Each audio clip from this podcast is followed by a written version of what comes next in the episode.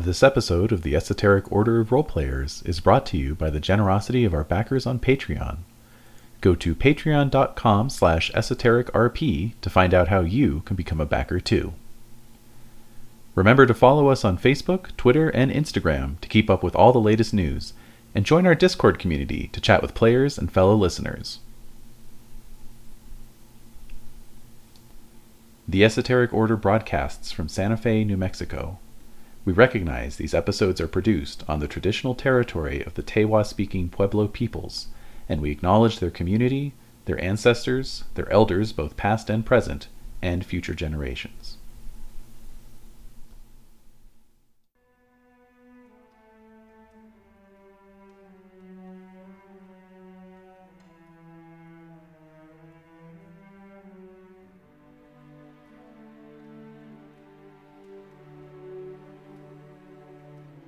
The Esoteric Order of Roleplayers present The Great Game, a Castle Falkenstein campaign, with David Larkins as the host.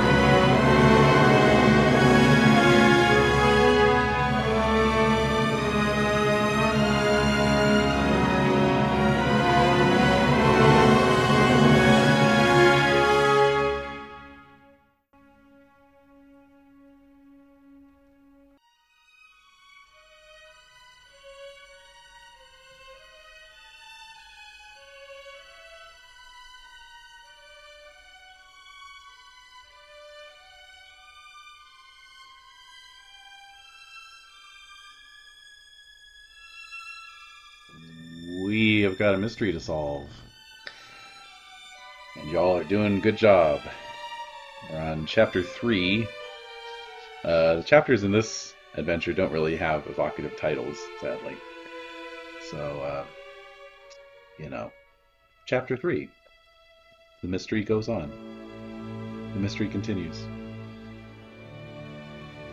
Uh, but yeah, so we left off last week at the um, policeman's benefit ball for the Academy of Sciences.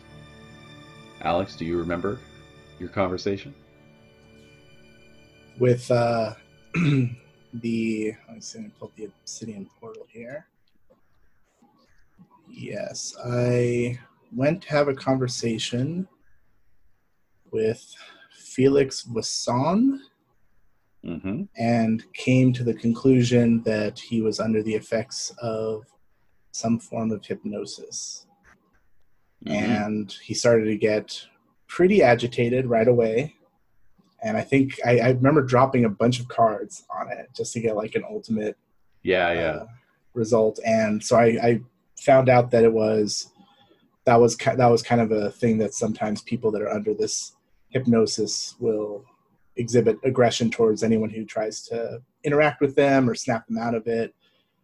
Uh, so I backed away, went and found Grant uh, by the uh, pig butter statue that we were both very uh, uncomfortable around, and uh, filled him in on the um, what I discovered there.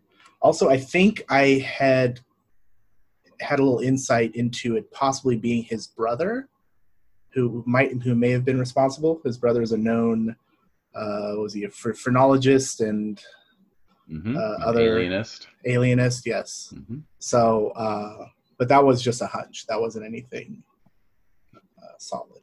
I think that's where we left off. We're still at the ball. Yes.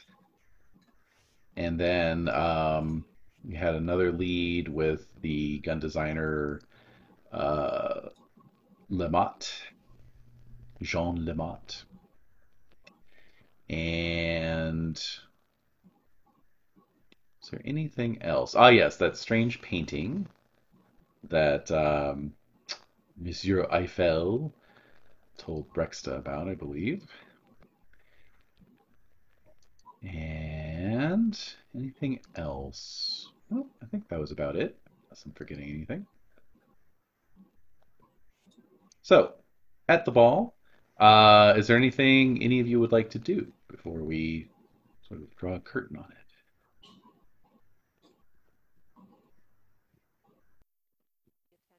Are we planning on doing anything with this uh, police captain guy, or are we just gonna like reconvene afterwards? Not sure what. I, I don't think we ever actually discussed what our ne- No. immediate plans were, and also I think we still need to let everyone else know in some way. So Yeah. that might be something we want to do. Yeah, because when you were dealing, well, tipping your hat while walking backwards repeatedly, um, yeah, I was dancing with my clunkily butt tools um, with Inspector Lucas. so, That's right. So, uh, so yeah, Astrid, you are you are waltzing with the inspector, and uh, and so he he says, uh, "I hope you understand it was uh, nothing personal. It's just police work." no, something very strange happened under your watch, and it's something you had to look into and take seriously. I understand. Indeed. Um, all all else being equal, I would just as well prefer not to file any charges against you, mademoiselle. I would definitely prefer that as well. Have you found anything else? I know that my friends are doing some work on their end. Um, well, as you are our chief suspect, I am not at liberty to discuss anything we have uh, found so far. Other than, I do have some testimony from some of the residents of your immediate neighborhood of strange comings and goings with uh, large satchels. Oh, well, yeah, I am an engineer. Um, so perhaps there are things related to my work or various tea parties or something. I Yep. see. Tea parties. Yes. I mean, you've met my friends. Sometimes they have tea. I see. Well, Yeah. you can keep your secrets. It may they may come out in the end. Internally, just fuck. Get the spotlight off of me. All right, so Frederick and uh, Grant, you are uh, confabbing. Uh, so, is there anything you do want to do about the prefect this evening? We've established this guy's like a ticking time bomb, right? Mm-hmm. Well, I reckon we better either get him out of here or snap him out of it or both. Probably. I mean, I imagine hypnotism. I, well, first of all, what do I know about hypnotism? Because Kenny thinks it might be like waking up a sleepwalker to the 10th Mhm. degree. Um, but Grant might know a little more about it since he's more magically inclined than yours truly. Mm-hmm. I take it you don't have any levels in mesmerism. Correct. Neither Well, Kenny nor um, Grant. so, uh, so Frederick actually got a high success uh, on his mesmerism feat.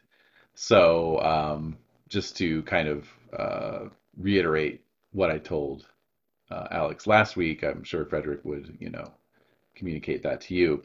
Is that yeah, indeed, this is a this is a volatile situation. Um, the the mes mesmerized uh, person is subject to uh, s- spells of lucidity, but also sudden outbursts if they are, um, you know, disturbed in any way, verbally, physically.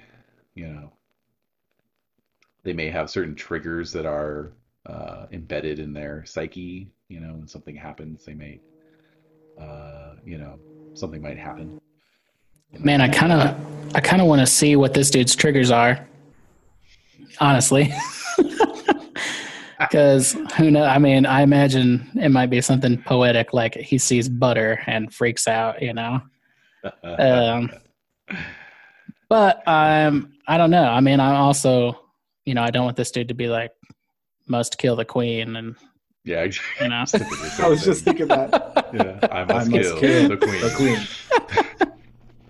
Glad we're all on the same page there. Not Reggie Um, Jackson. Yeah.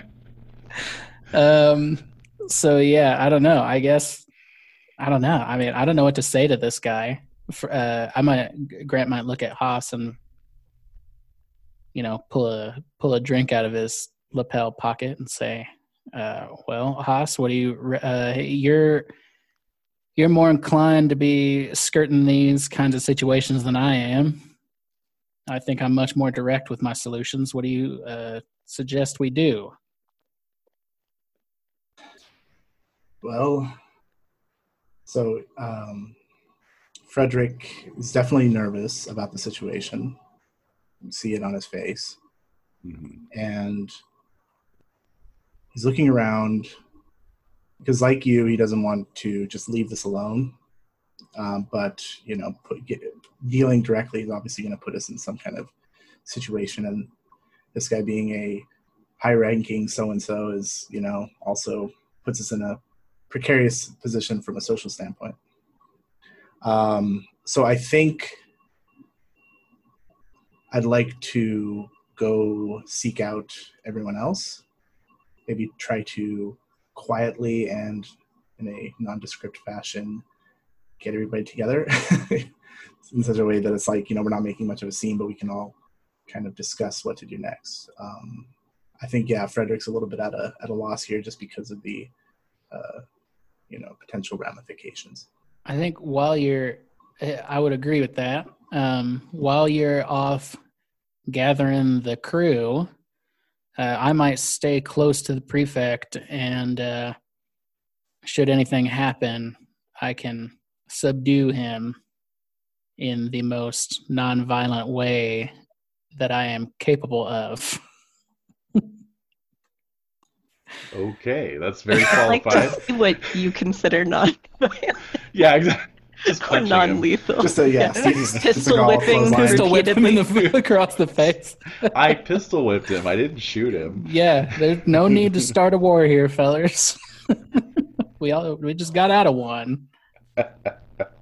I would say at the end of that waltz, I would probably kind of hurry over to the buffet table, like rip off a piece of baguette, like take a big dig out of the butter sculpture that's upsetting everyone, and um, be like, uh, might have a little bit of a problem with them looking into me, but we can talk about that later. Um, I really hope Potterfield hasn't been getting into trouble because that will not help me right now. Oh man, I'm sure everything's fine. Oh, I, I love the idea that you're dismembering a butter sculpture while you're talking about Potterfield. just surgically, yeah. like, that's what I do. Uh-huh. Uh, okay. How about Iskander? What's Iskander up to? So I was eavesdropping and um, whilst availing myself of the hors d'oeuvres and drinks Mm-hmm. daintily with pinky extended and holding the absurdly tiny sausages and so forth. Mhm. Um, and I think that, I mean, if, if I saw a gathering of my uh, companions, I would likely uh, make my way over there. And I would try to do so um, nonchalantly, but given that I'm uh, bad at stealth, I, I, I don't know that how I don't know how inconspicuous I would end up being. Try to sort of look this way, look that way, and do the whistle while you stroll thing over there uh, to to join in their conversation. Having gleaned very little from my uh, eavesdropping, other than um, I remember I overheard a couple of I think uh, officers discussing something last time about maybe their their doubts or concerns, their general consternation Yeah, they were talking about how the key to the case was the mechanism on the gun, but nobody none of the gunsmiths or inventors were offering any information. That's it. Yeah. They were being stymied by lack of information. So Yes. I do recall that. We And had a um, clue, right? Where we some gunsmith. Uh, yes, that was Evan. uh, Lemott. Yes. Jean Lemott. So yeah, that's where that clue was was generated. Um. So, and in fact, Iskander, you'll you'll you'll have that uh, connection, you know, to follow up on. Hmm. Uh, and since you were near the buffet to begin with, it is no uh, no trouble to uh, just sort of sidle on over to where you see your companions beginning to uh, gather together. Like so so Frederick will wave uh. Iskander over when he sees him, kind of, you know, towering over the, uh, kind of coming through the uh, crowd, Yeah. trying to wave as high as I can. Well, actually, without being too obvious. I'll, I'll start to wave and then I'll pretend like I was stretching. Put your hat on your cane and they Yeah. hold it all on. A baguette above my head. a baguette. A baguette. it's just attach the tricolor to a baguette and wave that. Yeah. Yeah, oh, they'll love that. Uh, All right, and then Breksta, you were uh, wrapping up your conversation with uh, Monsieur Eiffel, and he told you all about this uh, painting he saw at the Louvre earlier that day, entitled "The Fall of the Fairy," painted by an English madman.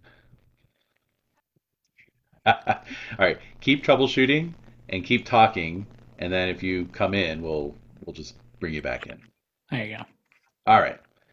So, Breksta, may, we have a quantum Breksta somewhere in the room.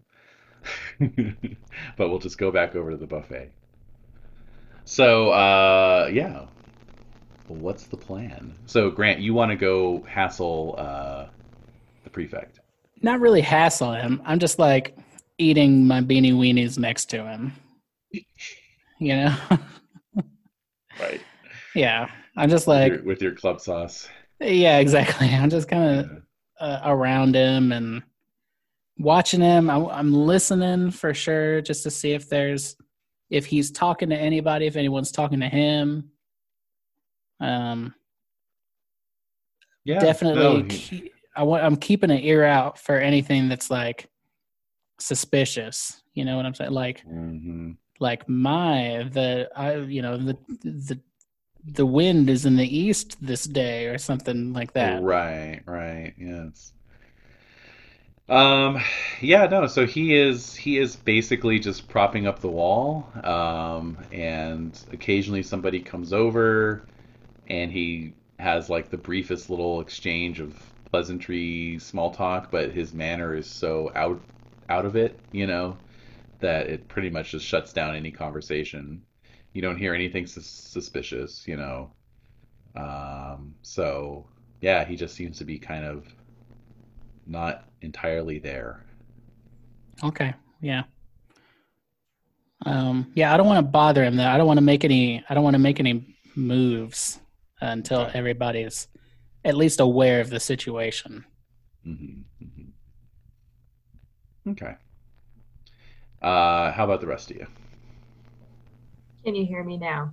There she is! Yay! It suddenly decided that I have three microphones and that Oh. it was not connected to the right one. Like how it just did it suddenly too. It- it was working fine. I don't know. I think honestly it might just be that my laptop is old. And I ordered a webcam for my desktop, but it just hasn't arrived yet. So hopefully we'll have a backup. Yeah, we're all having to upgrade our, our equipment here. hmm All right, so as we were Yes. saying, what does Have Breksta to. up to? Uh, yes, I- have to. so what I was going to ask was um, I make it a point usually of rubbing elbows with Europa's finest artistes, and I was wondering if I'd heard of Richard Dadd before, or if I've seen Ah, it myself. yes, indeed. Uh, let's see here. So, Richard Dadd. Hmm. You do rub shoulders with the artiste, so you know that he has, um, you know that he has an, a reputation as being something of a madman. uh, and that uh, he is actually incarcerated at Broadmoor Hospital just outside London, where he was committed after killing his father, who he believed to be the devil in disguise. Hmm. Which, in the world of Castle Falkenstein, is entirely possible. I was gonna say, was he right? Yeah. Or did he do it? I don't know. Yeah, yeah. So, that's what you know about Dadd. Is he like how old is he at this point? I guess like for how long has he been incarcerated slash how long has he been a painter for? mm Um, that you are not as certain of, other than the fact that he is an older gentleman. Uh, let's see, it's 1871, so he's like in his 50s. Um, and that, um, yeah, he established his career about maybe 30 years ago. Mm-hmm. And he's still painting. No, Uh, oh, he must be because yeah. that one painting is from 1861, yes, exactly. So- painted after he was incarcerated for killing his father. Yes. Fascinating. Okay. Yes, in fact, the the painting is encouraged as part of his therapy. Well, what do you know? Okay. Well, I find this all very disturbing. I've had quite enough of uh, fairy slaying in general today, so I'm probably going to seek out the closest uh, waiter and take a very large quaff of champagne. Indeed. Yeah, I can do a screen share. Oh, there we go. Thank you, Rainy. Yeah, that's um yeah, if you open that link she just posted and look at the the image, uh Mm. typical of his painting style. Fairy Feller's master stroke. Yes. Also inspired a Queen song, same name. I was also doing a little uh, similar Wikipedia searching after the last session. Uh, Good. excellent. All right. So yeah, so that's what you know. All right. Well, I suppose my desire would be uh, tomorrow to go to the Louvre and see it for myself. And just, you know, confirm, I suppose, that it is there. All righty. Good, good. All right, so we're not we're not kidnapping the prefect. Is, are we are we agreed on that? Not yet. Do I know that he's hypnotized yet? I'm just perhaps reckless enough to try it. Ooh, I have average mesmerism, but that doesn't mean that I don't feel perfectly confident in diddling with his brain. If you have, let me just get in there.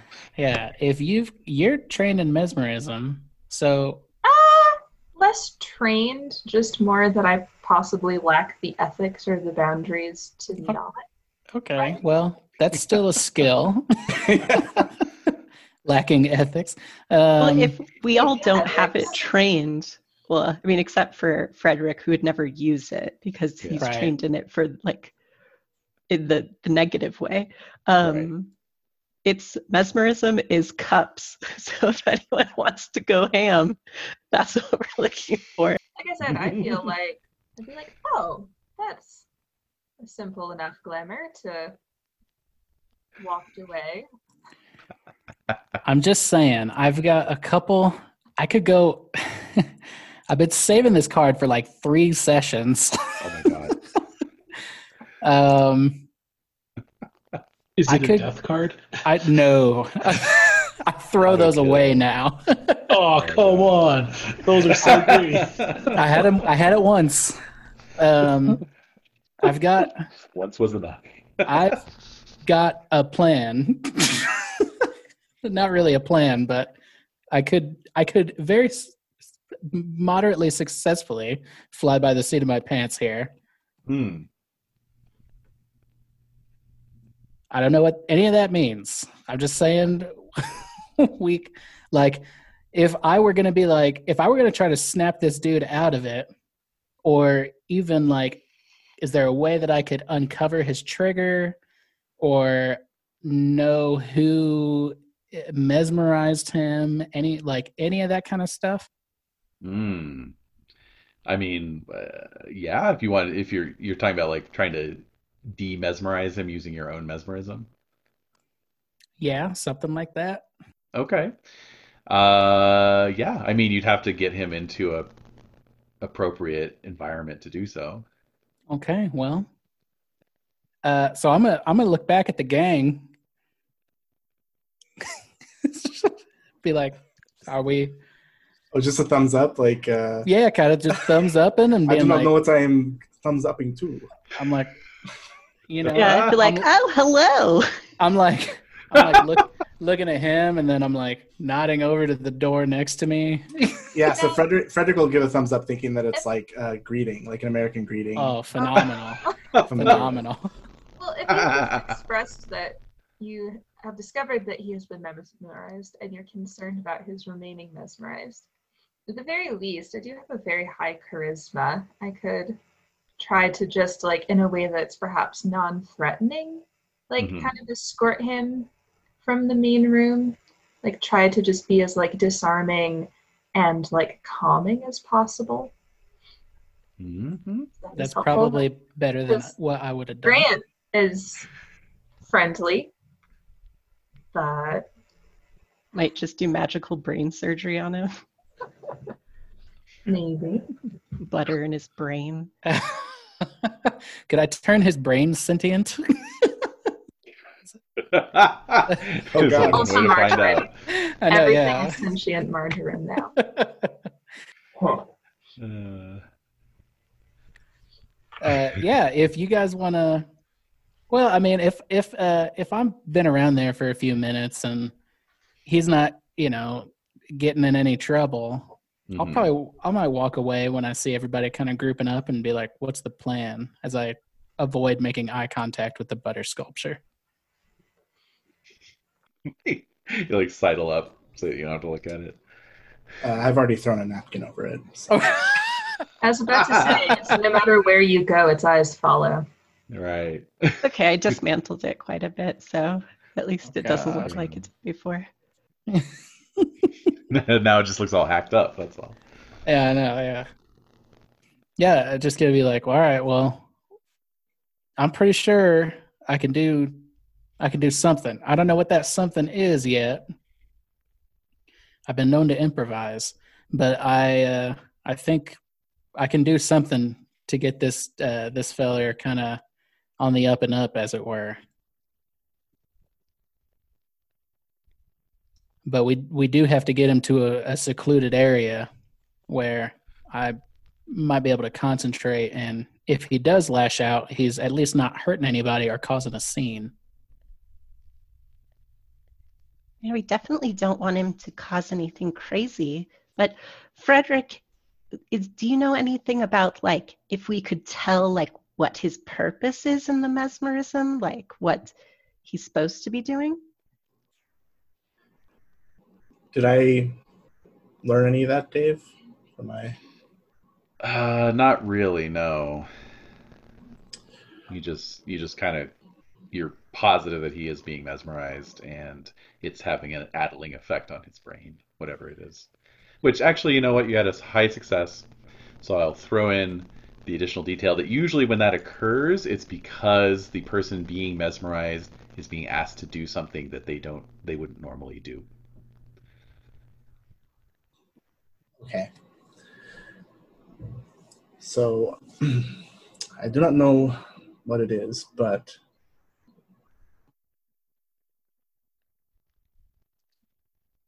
agitation, it's something against his nature. And from what I know of Monsieur Vasson, he is a mm, has a great reputation as a stalwart fellow and dedicated public servant. So um, it's probably not good if he's having this bad of a reaction to it. Then whatever it is that he's, you know, been whatever's been implanted in his subconscious is, isn't uh, isn't good at all.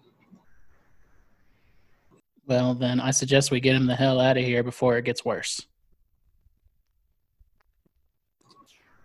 Are there so this ball that we're attending? Where is Mhm. it again? Like, what's the the building or that it's in? Ah, yes, it was. Um, one moment, I'll have it for you in one moment, please. Uh, let's see here. The Hotel Carnavalet, which is between the third and fourth arrondissement.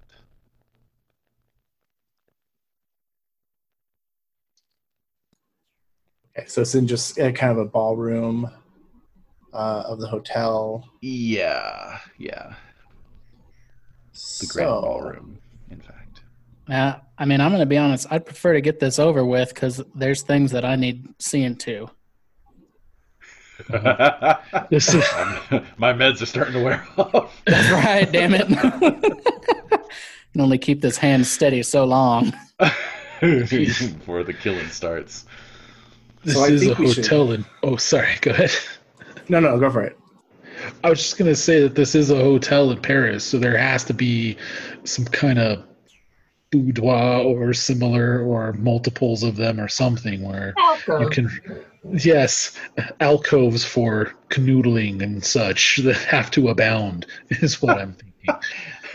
yeah, there's a sign on the wall that says So- canoodling wing with an arrow. Yeah, that way, right? The, the, the kind of sign that's like the, the old timey like finger pointing in that direction. You Yeah. know? Like if this was Sepia tone. America, the sign would say French kissing, but since we're in France, it just says kissing. Kissing. Nice. Ah, it says us kissing. It says freedom, freedom kissing. no, that's if it was in America. That's that's true. That's true. Us us kissing that's awesome no you'd think that there would be all kinds of stuff like that i mean i don't know so so Yes. if we need if we want to handle this guy's confrontation you know immediately and where we are rather than absconding with him to you know um location unknown or i guess Mhm. your penthouse we might want to see if we can get him to one of these places. Yeah, I put up an image there on the Roll20. And the Hotel Carnavalet is one of the rare examples of Renaissance architecture in Paris alongside the Louvre Square courtyard. Built from 1548 to 1560. No way that place is haunted as hell. Uh, one of the oldest hotels in La Marais. In 1578, the hotel received its current name, stemming from a distortion of the name of its following owner, Madame de Kernevenoy of Brittany. Wow. Yeah, definitely haunted, cursed. Oh god, haunted. I, I see like hell. six or seven good alcoves in that one picture alone. That Is one- I don't, and I don't think, even think that's the main building. I think that's just the entrance. Plus, I feel like in the world of Falkenstein, Oh the yeah. hedge maze is a legit like tall hedge maze. Oh, yes, Oh yeah, let's get him in the hedge maze. right. I, I, I a million percent agree to That the might- hedge maze. That might scare Those Grant. it scares me. I don't know. Hedge maze. Oh no. oh god. Don't worry, it's not a butter maze. I know, it's made I've- of bushes. I've seen The Shining. Uh, Apparently, anything can be butter if you have the right attitude. th- that is true. if you're a wizard. if you try hard enough. If you're the greatest wizard Frederick Haas knows, you just gotta believe. You are great. Just believe in yourself. yeah, Grant takes out a shaky hand and drinks.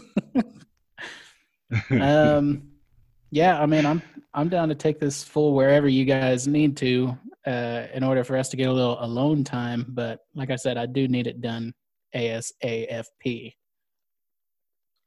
There's the interior courtyard there. So So the question remains: How do we get this guy to go with us, or to go with one of us while the rest follow, or something? I don't know. Can you mesmerize someone who's already been mesmerized? And I look at Breksta. Actually, I was wondering if my allure skill can still work on someone who's been mesmerized. Ooh, I'd say it's definitely uh, worth a try. You can absolutely try it. Okay. Ooh, that's cups, isn't it? Yes. Worst case, I am Okay. like slowly Wow. pulling out gauze out of my bag to use as a gag if we need to. totally not suspicious in the middle of this giant ball. Okay, so I'm gonna go ahead and drop this guy so that I can get a complete new hand of cards. Okay. The Wheel of Fortune. All right. Uh, very good. Drop, drop. Drop, drop, drop. Drop. Okay. No, come on, last guy. There you go. Thank y'all. And allow me to shuffle and deal. Okay. There you go. Okay. Oh my god, that's hilarious. All right. So, what would I need to get in a lure in order to? Let's see. I would I would put it at you have to beat the mesmerism level of the person who did the mesmerizing. Mm-hmm. And so let me just get that in front of me here. All right. They are an excellent mesmerist. hmm So what is that in numbers? That is, or I should say exceptional. Yes. So that would be a 10 minimum. Okay. I can play. So, I only have an average Allure, sadly. But- Mm, I can add a five of cups plus one should bring it to 10, yes? Okay, so you have an average allure, so you're actually starting from 4. Mhm. And so then if you did the 5, yeah, that would be 9 and then yeah, okay, plus 1 to 10. Yep, you got it. Is that good enough or do I need to beat it? Uh, it's good enough for a partial success. Um, you would have to get a 15 to get a full success. I don't have enough to do 15, but at least a partial. Hopefully. All right, and you're just trying to kind of get his uh, gain his trust to lead him out outside or lead him away Yeah. from the ball. Yeah. Yeah, just enough. Like, I don't know. Um, oh, let's see. I'm a fairy. I can get away with being coy. It might even be something as like, oh, you know, it's awfully hot in here, don't you think? Like, do you think you could help me find a, a place that's a little quieter and a little cooler? Okay. All right. I think with a partial success, uh, that is good enough to not set him off or, you know, have any negative repercussion. And then he just kind of very robotically, like with a full success, you might have gotten some lucidity out of him. But with a partial success, he's just still very, like, kind of blank faced. But nonetheless, it kind of activates his, you know, deeply ingrained gentlemanly uh, instincts, right? you know, so he's like, uh, yes, of course, my lady, and offers his arm for you, you know. That being said, I got uh, two major arcana, so I'm just discarding one. Okay. Not playing it. Ah, there goes death. I know. Bye, Dad. Bye, Dad. Such disappoint. it's so cool. You play it every time. Every damn time. Yeah, I'm gonna do something amazing. Watch this. Bam. yeah, Then I'm gonna I'm screwed for the next rest of the game. Yeah. Yeah. Yeah, Yeah. I'm out. Oh yeah, hell yeah! It's it's the hold my beer card. How can you not play that? Hold my beer card. That explains why the skeleton's holding a can of beer in the tarot card. I always wondered about that. That makes perfect exactly what it sense. Yeah, it's PBR. All right. Uh, yeah, so you do get him outside. Uh, are the rest of you in on this little gag? Sure, yeah. I'm uh, no less amazed and bewildered at Breksta's ability to charm a mesmerized man, and I remarked to my companions, "What a uh, wondrous thing to behold!" Just be lucky it's not you. Ha ha ha. hey, don't I know it? I've looked down at my shoelaces. that you know of. You know, for all you know, she's been breaking into your apartment at Yeah. night. And then notice that they're tied together. like, when did this happen? To be Katsubu. We all know how much cats love string. Just saying. You've been training Katsubu to tie people's shoelaces together. I think actually Katsubu was the one who trained me to go for the shoelaces. oh, there you go. So um, when we see Breksta leading uh, Wasan out, are we all going to like hustle to the hedge maze? like, Yeah. like Lurch. like Scooby Doo Scooby Doo gang style. Well, maybe like some of you like already drifted off to the hedge maze and are like waiting to meet us there, and then some of you can follow to make sure that it went well. I'm definitely following. Um, uh, just, I, I would actually probably ask um, Iskander to wait behind with me, as we're probably the two more intimidating of the of the group. Um, I'm sure so- I have no idea what you mean, sir. But yeah, I'm like you're. a I big will boy. back your play. And there is that like Turkish saying about being a better door than a window or whatever that Iskander totally. personifies. Hmm. Uh, yeah, you, you Uh, I imagine Iskander probably like started to walk off, and I like grab your shoulder. I'm like, "You're with me, big boy," and we stay behind a little bit and give our companions a few moments to get up ahead, so we don't look like uh, you know quadruples. Certainly, I I have no affinity for such skulkings. As as I look around for like a place to put down my absurdly tiny plate laden with toothpicks ornately carved and a tiny tiny teacup. Finally, I don't know. just Put 'em on crush it to of a- powder in your a hand. bush or something. Crush it to a fine powder. Ah, yes, these could come in handy later. I'll probably end up just Them setting it down on top of a bush or something like There you that. go, yeah. Them's free toothpicks. There's a war on. Yeah, so I guess after a few minutes, I mean, does anybody notice us? I'm looking around as they're kind of leading the prefect out. Does anyone notice us kind of absconding with the marshal here? Yeah, I'd say with that partial success, a couple of the police officers do notice. Uh, but of course, they're just gonna assume I'm a typical floozy hoe. Come on. exactly. I was going to say, you know, you're very well dressed. You're a lady.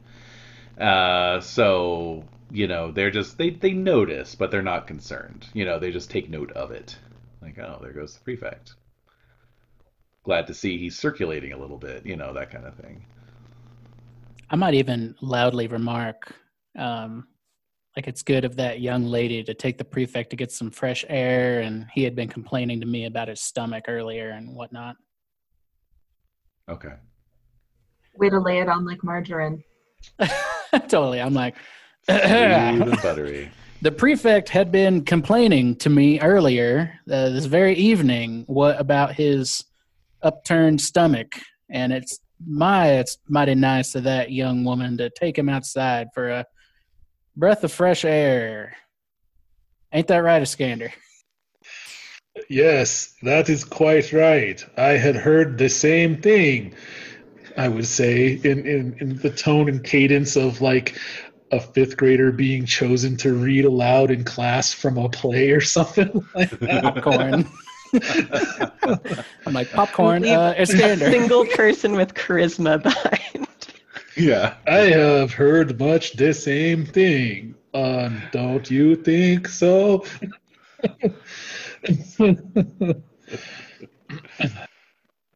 Right.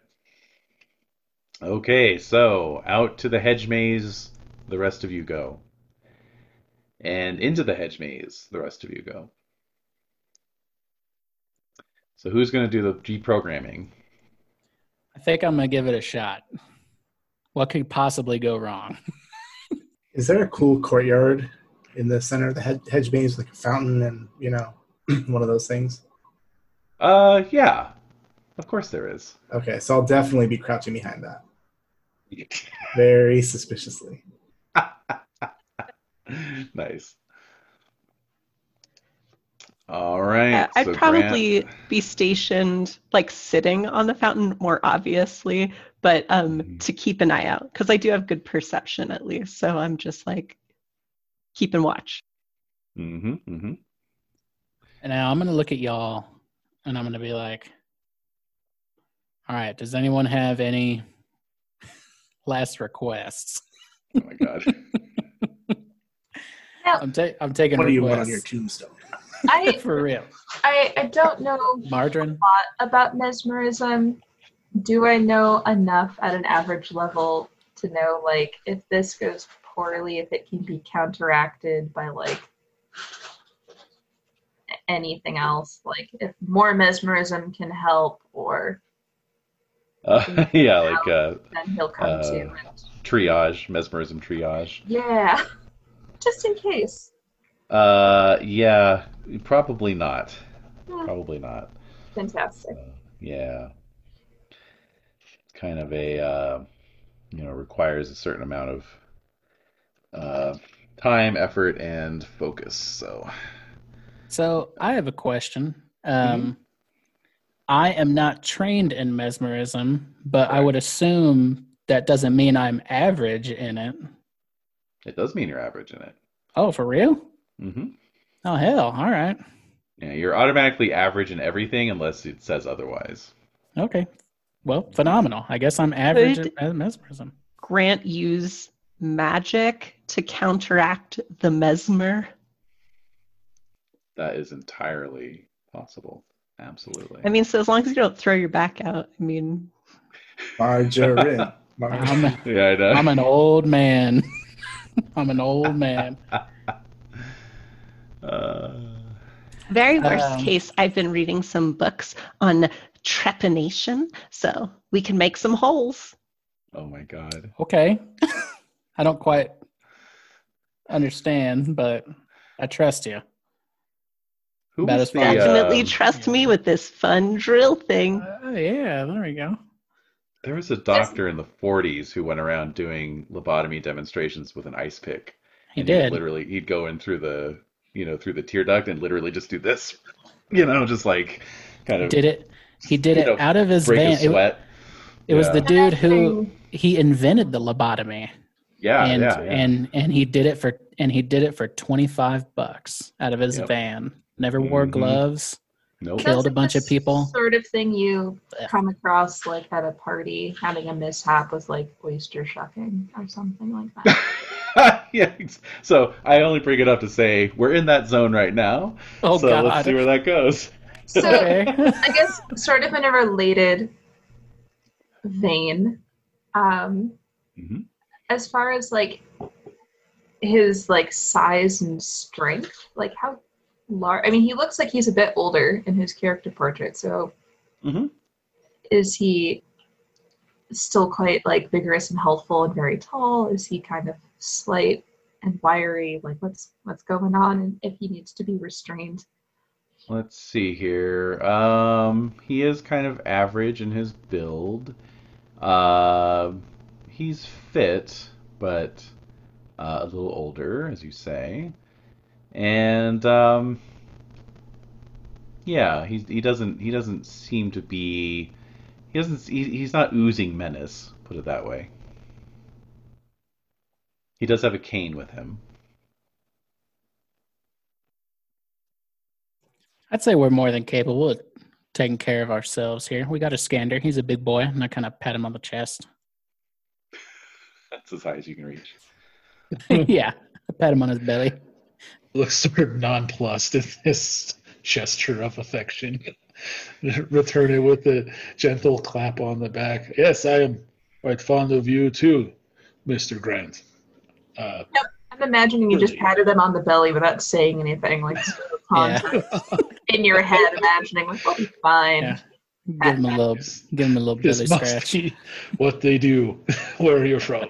It's funny that I'm the one from Greece and you're the one like doing all of this like Oh yeah. which is which is fine. Which is Well, all right. Uh, so this is what, unless anybody else has any better suggestions, this is what I this is what I want out of this.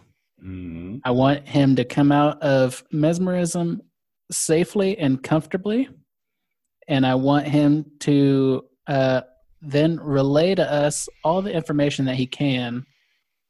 And if he cannot um, uh, glean us the information of who mesmerized him, perhaps I can with my brain magic. Indeed. Okay. These are these are my demands. These are my demands. All All right. right.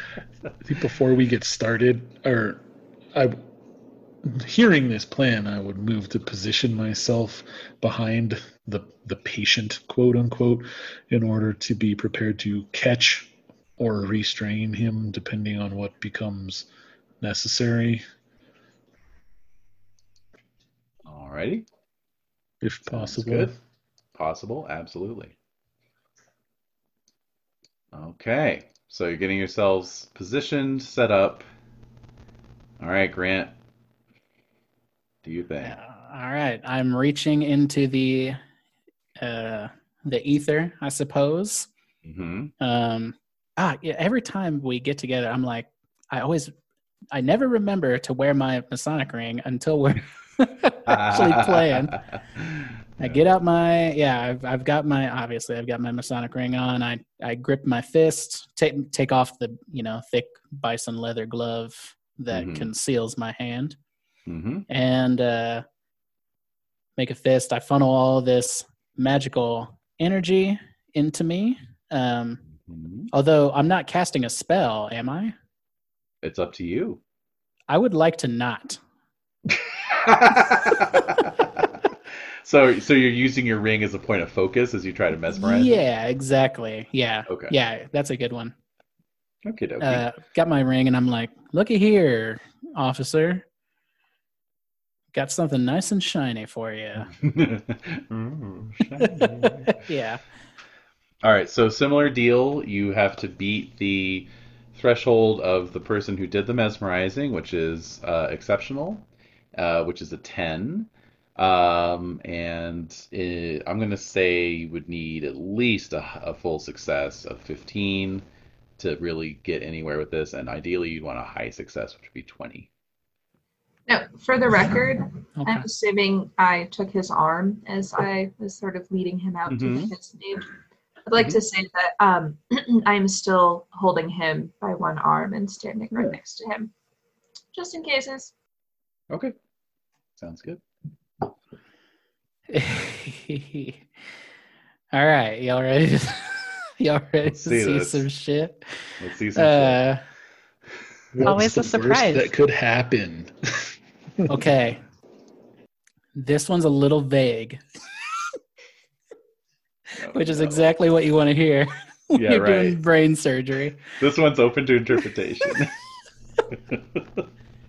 All right. And we established earlier that cups is mesmerism. yes. Okay. And I have a four because I'm average Right. in mesmerism myself. I dabble. Indeed. So I don't know why I'm so nervous. dabble. So this is the so first I'm gonna play the Ace of Cups, which is gonna All put me right. at 19 immediately. Thought you might do something like that. Yep. However, I, like I said, I've been saving this card for some time, Okay. and I want to play it now. Now, when I said earlier, it's a little vague, open to interpretation. hmm Um, my interpretation of it is it may knock me up to the next level of success, but I'll leave Okay. that up to you. Okay. and we'll see the shit that I get into because I'm playing the devil. Oh my God. yeah. All right. So Let's this is, and I'll I'll read this out while you're looking at it. It Mhm. says, "Beware the gifts of good of the good neighbors. A nearby fairy, which now we're Mhm. getting political, or perhaps something else unearthly." Uh, comes to the dramatic character's aid, but such help often comes with a price, oh which- shit. of which Grant is willing to pay. Oh damn! Damn. I just dropped it, buddy. If I could drop this mic, I probably wouldn't because it's expensive. also, it's on a stand. Um, Correct. wow. Interesting. Such help often comes with a price. Comes to dramatic. Okay. Cool. If the price is a buck ninety nine, I got it. Yeah, nearby Faye, eh? Um, what do you think, Jade? I'll give you first writer first refusal on that if you want to jump in. Yeah, I'm in. down for some shenanigans. Interesting. I don't if you had something particular in, in mind and how that might manifest. Let's I mean, see. certainly- if I'm already using my allure on him, allure is specifically overcoming the individual's will. Mhm. Um, Oh. I mean, well, because fairy allure, right, is what makes uh, men into slaves for indeterminate amounts of time. hmm So, not using my my comeliness, this was my actual like fey allure. So, it could be that his will is already weakened, or there's part of him that's like distracted enough that it's easier for Grant to make suggestions or. Kind of I have an idea, actually, that, that has strucketh me. Uh, you are right next to a fountain. What if Breksta just takes him into the fountain and you just sort of disappear under the water? Sure. hmm Hmm. And Yeah. you just take them down into your your underwater, you know, realm, basically. Everyone knows this is, you know, the portal of this hotel to the Fey realm. Obviously, why else would we have put him Obviously. here? Absolutely. Why no one takes their kids there? Jean-Jacques, do not throw a franc into that fountain. All right. Um, yeah, and I think that in that way, between Grant uh, working his incredible mesmeric skills and then Breksta taking the prefect down into her cozy little, you know, realm, right? Uh, you're going to be able to get everything you need out of him. Phenomenal. And even phenomena. Mm-hmm. That as well. But at what cost? But at what cost? That's what I want to know. Me too. I don't know. Maybe Brex doesn't want to give him back. The Nixies, sadly, are not those kinds of fairies. We're usually the keep them for a week type, not the keep them for a few decades type. You know, well, even a And week. that's canon. If he went, if he went missing for a week, that would be quite a thing. right? You know. So But like, what's what's a week by comparison? It's, exactly. So A week- That's a where week- is coming from. A week our time or a week in the realm? A a week week in the real time. world. Yeah. Oof. Yeah. Uh-huh. Well, s- so I might, as far as price goes, um, You I don't, him for a week. That's the price, obviously. well, I'm just throwing the, Everything's on hold for a whole week. all right. I don't, I don't know that, um, I don't know that I have any say in this. This is a Kenny suggestion, but sometimes uh, fairies are known to wed mortals or ask for their hand in marriage. I'm not saying Grant and Breksta get married, um, but Although what a what a season finale cliffhanger that was for real. Next episode of The Bachelor. yeah, Um, exactly. uh, but Grant is like, I mean, he's got marital issues already, so Mhm. wiggling out of that might He's be. not even married yet. He already has marital issues. Hey, don't, don't we all? uh, that's what he's trying to get. So yeah, I don't know. Right. That's just I'm just spitballing. hmm What do you think, Jade?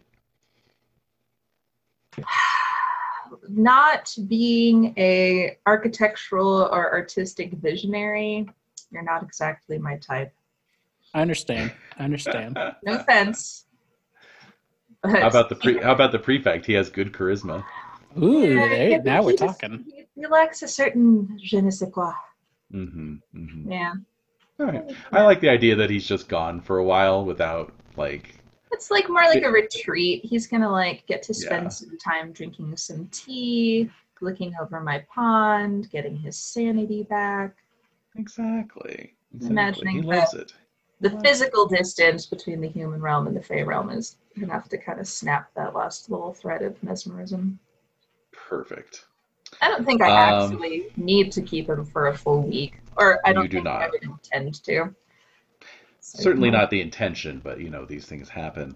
Yeah. Uh, He might be back like for a late breakfast tomorrow. There will be scandalous talk, but you know, exactly. Scandalous enough. The prefect went missing for 14 hours. It's like when Agatha Christie went went missing. You know.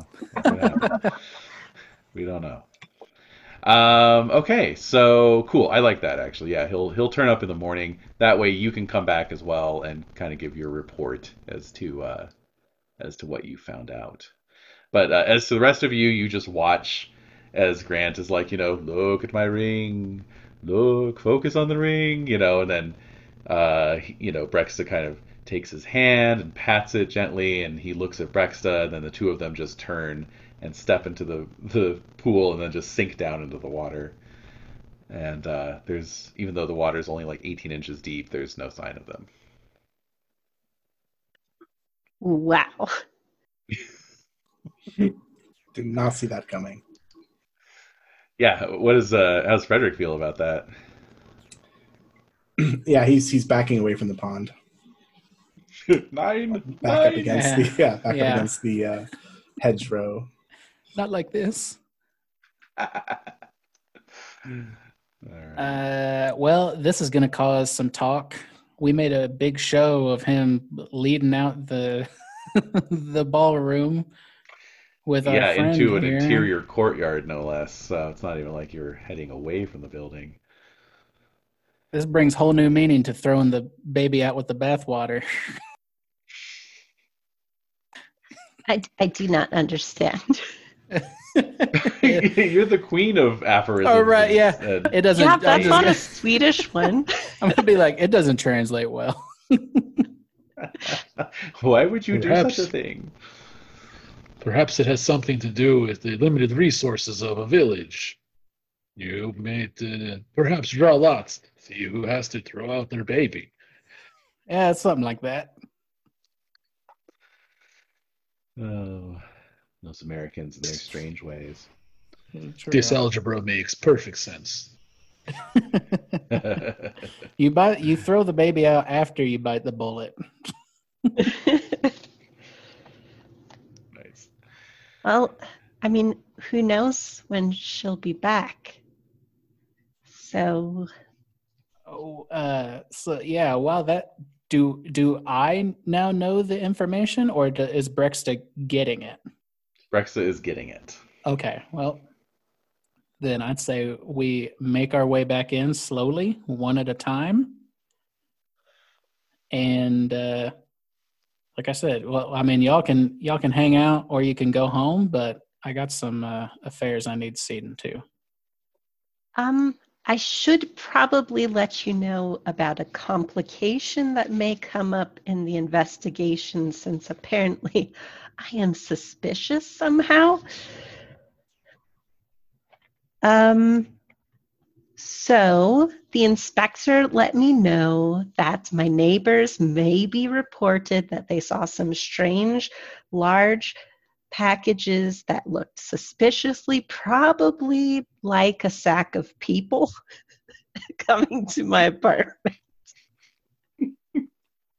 Sounds like you need new neighbors who don't make up such slanderous lies against you, lady.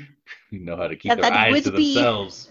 Unfortunate, um, except I did have sacks of bodies delivered to my apartment. so, um, yeah. I mean, I haven't in a while, but it did happen. So, just letting you know. Glad that's all out on the table. Um, and yeah, whatever we want to do now is fine. Oops. I'm gonna go back inside. Do you say sacks of people? Grant Grant walks away. He's like, I've seen too many. I've seen too many bodies, man. It's been too much violence. Just walk away. Uh, I accidentally Yeah. dealt two cards to Iskander, by the way. So He's so I'm special wondering now. why your hand is six Lucky. cards. Well, I know which ones I had, so oh, and they're just all conveniently in order. So, all right, Lovely. cool. Oh, me just randomly. Dang, those are good cards too. All right. Sad. Thank you. All right. Okay. So we have a burgeoning crisis. Now, Grant, you said you had something to attend to. Yeah, if I recall, Miss Bernhardt is in attendance. Yes. Okay, cool. I want to go sweep her off her feet. Ooh. Damn. That's right. All right. you want to seduce Sarah Bernhardt. Well, hold on. I didn't say that. See, you if you want had to a death intellectually card, seduce her. Oh wait, like a sweep I attack? had a dead guy. yeah, you want to sweep. Oh, wanna- You want to sweep the legs. sweep the leg. Sweeping the leg. Go up and kick the back of her knees. You're gonna start like Where's an my wife? electric slide sort of thing on the dance floor to seduce totally. her. Yeah, I do want to. I do want to go up to her and give her Start doing a. Uh, robot. yeah, Yeah, little pop and lock. that's yes. right. Anyway. Uh, I go up to her, and uh, when she's finished talking to whoever she's talking to, I hmm take off my hat and I give a deep bow. Um, Mhm. I say, uh, "My lady, uh, would you care to dance with an old fool this night?" All right. So she looks at you a moment, searching, and she says, "Ah, Monsieur Grant from from the train. The so very good to see same. you. So of good to see you. I would love to dance. Good, good. Uh, yeah, I take her hand and I dance the hell out of that ballroom. And if you, uh, if you, You, would burn like, that disco down. if you would like a test, I could probably make one. Um, but I'm really. see. Oh yeah, Hmm. go ahead. No, go no go go ahead. Oh, I was just gonna say I'm really out here. I mean, I am I am a, a, a pretty decent little dancer. Hmm. Um, but um, I basically just want to I want to probe her about what she knows about the Steam Lords, Mm, and in particular, um, if uh, uh, Monsieur Hug is either one of them or associated with them. All right. Uh, hmm. Okay. So I would say that uh, there's no need for a test on that. Uh, you're just taking her around the the uh, dance floor as you waltz, you know, in time with the music in this gigantic turning wheel. And uh, actually, you know what?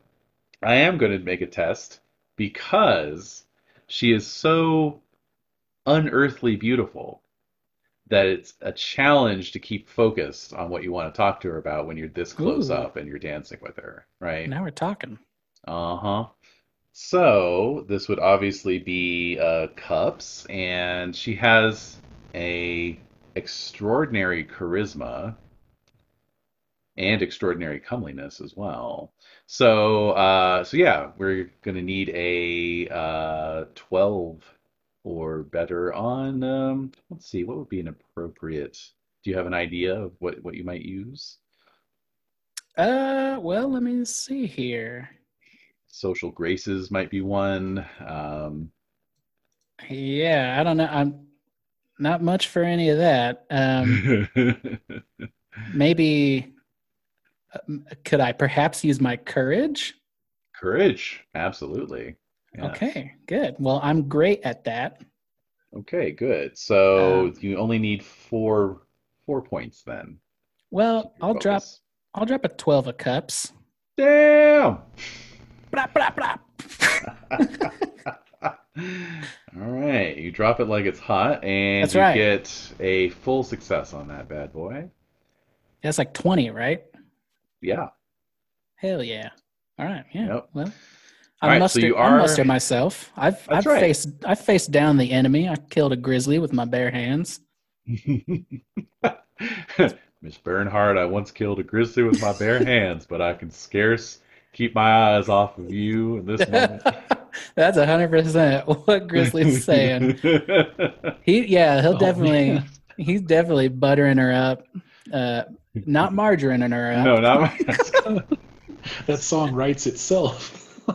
That's right. Um he's buttering her up and Butter, uh not margarine. yeah, and you know, giving her the twirl and um you know, just a good old fashioned American gentleman kind of kind of waltz. And uh and then that's when I on- once I feel like um perhaps she is butter in my hands, I will Mhm. then start breaking out the hard questions. Okay. Uh, let's see here. If you could get your uh let's see, what did you play at 12, right? And you had so got up to 20. Mhm. If you could get eight more or I'm sorry, uh four more points that would be a high success. Well, I'll dump my hand then. Because All I don't got any more cups. That's fine. And the first time in the There whole game, no major arcana. Wow. All right. Good. So you get the high success. So you are able to butter her up. She's totally going for this whole rugged frontiersman thing you're laying down.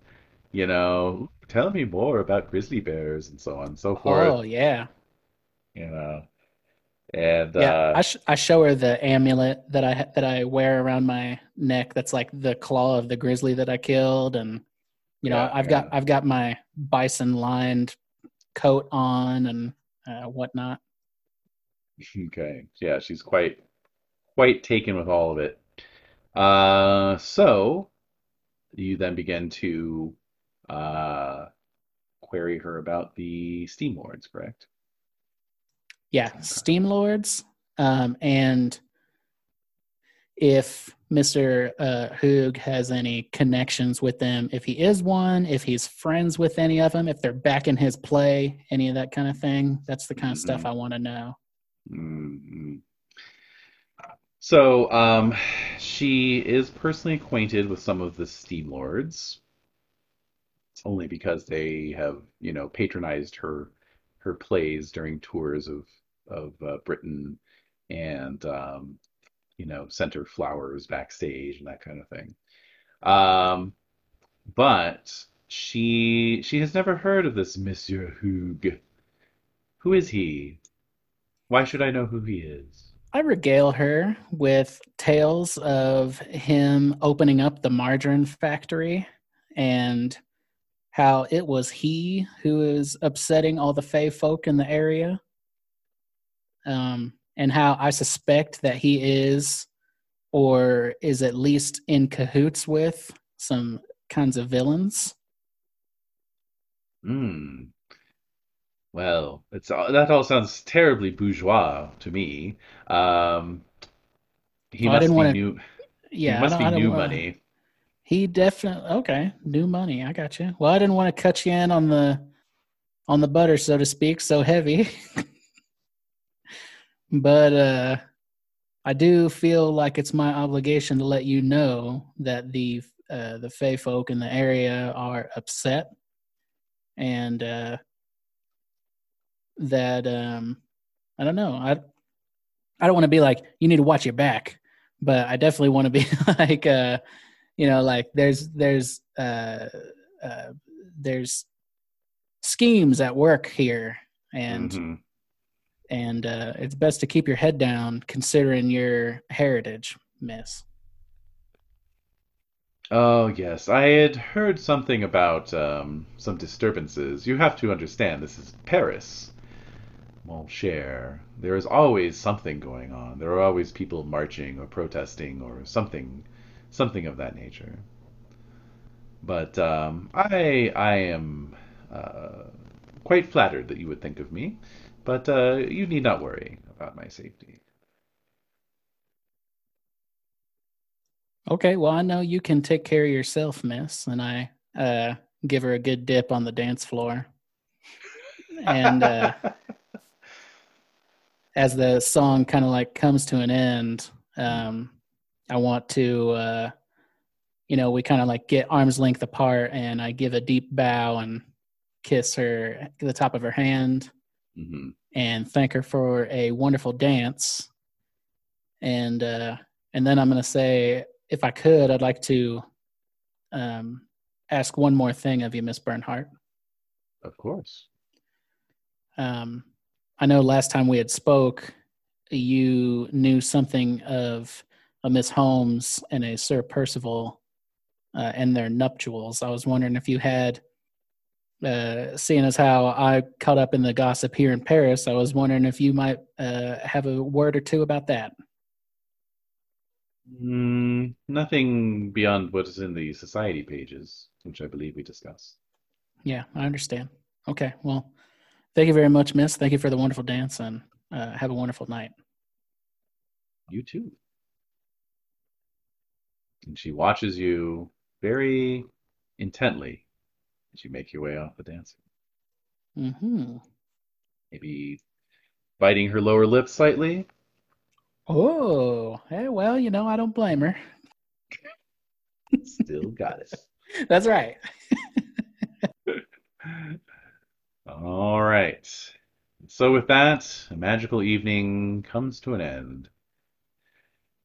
Astrid, you return to your flat to find uh, some blood splatters on the floor and some remnants of a uh, grocery run scattered across the uh, counter in your kitchen area, and a uh, uh, Potterfield who is um, hiding away, trying to act as casual as possible while also looking super guilty.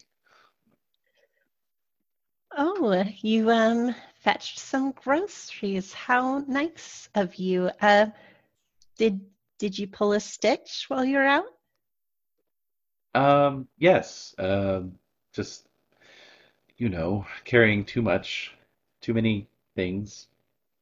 Yeah, I mean, fair enough. We haven't really tested the capacity of your assemblage, so fair enough. As long as you're safe, did everything go okay? Just fine. Couldn't have gone better. Like, I know that's not true, but Astrid doesn't know anything because she trusts everyone. She's so trusting. She's like, well, good. Um, let's see here. We've got like half a baguette and um, some dirt on this cheese. Uh, no, okay. I think we can make do with this. Um, do you need me to check those stitches for you, or did you handle it? Um, I tried my best, and you know, they show you like the part where it's separated out, and there's like still like an inch wide gap on the back, you know.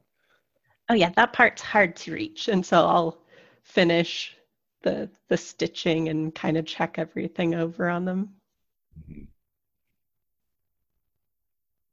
We're going to have to be a little careful because it looks like some people noticed the work I was doing before before I stopped because I met you. Oh, oh, so you heard? Heard what? Hmm? Uh, nothing. Uh, Not, the nothing at all. Inspector I was working with said that the neighbors had been talking. That's all. So we should Oh. just lay low a little bit. Just be careful. Of course. Uh, Astrid, you said you had a good perception, right? I do. So, you know, this is a top level sort of flat, you know, like just takes up the whole the whole top floor. And it's got these, you know, big dormer windows, you know, set in uh, you know, along two sides. Uh, it's, you know, probably about midnight by this point, maybe even a little later. And uh, so it's pitch black outside, apart from the ambient light of the of the gas lamps and uh, and the crystal lamps and you know a few other few other light sources.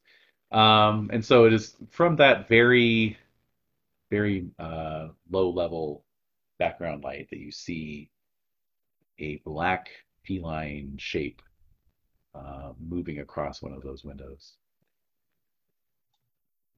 Is that Katsubu? Kitty. Just as soon as you see it, disappears. Flash of fur. Well, that's strange. Well, I'm sure there are other cats in Paris, but I was hoping it was Katsubu. All right. Oh, maybe we On can get to cat. it's time for a cat. So, on that enigmatic note, then we fast forward to the morning. We had some uh, tasks ahead of us here, uh, such as a visit to Jean Lemot and a visit to the Louvre once Breksta gets back, as well as her report on uh, Prefect. Obviously, the morning papers all carry the headline uh, Prefect of Police missing. and uh, there's there's uh, speculation, especially in some of the more, uh, shall we say, pro pro uh, mortal papers, because you know those have to exist, uh, of like, you know, mm, were the were the protesters, the anti-margarine protesters involved? You know, is this an act of petty revenge for the uh, shooting that occurred yesterday? And um, so so on and so forth. So yes, it's uh, it's created caused quite the stir. Um, what's Frederick up to this morning? So he's read the paper, as he suspected. hmm And is it a work day for Frederick? Let's see here. Did we did we establish what day it was? I don't think we did. Um, so let's see. Let's uh, let's just leave it up to chance here. We know it's May, and I'll just go ahead and roll dice here. I know I'm rolling dice in the middle of a Castle Falkenstein game. Sorry. Yay. Thin center. Oh no, but it's about something Alex's character is doing, so it might be a chamber pot. Just saying. Zing. Yeah. Yep. I bet there's cha- there's rolls for chamber pots in this game, and I'll Yeah, find them. somebody somebody dumps a chamber pot on you. I'm sorry. Um, all right, so I got May 28th. So that, according to my 1871 calendar, that is a Sunday. So no, it is not a work day. Okay, so I'll be reading the newspaper hmm uh, over breakfast, hmm kind of um, wondering uh, casually where Katsubu is. He wasn't there when I got back from the ball, and still hasn't returned. But this isn't unusual for Katsubu. He sometimes heads off for days at a time.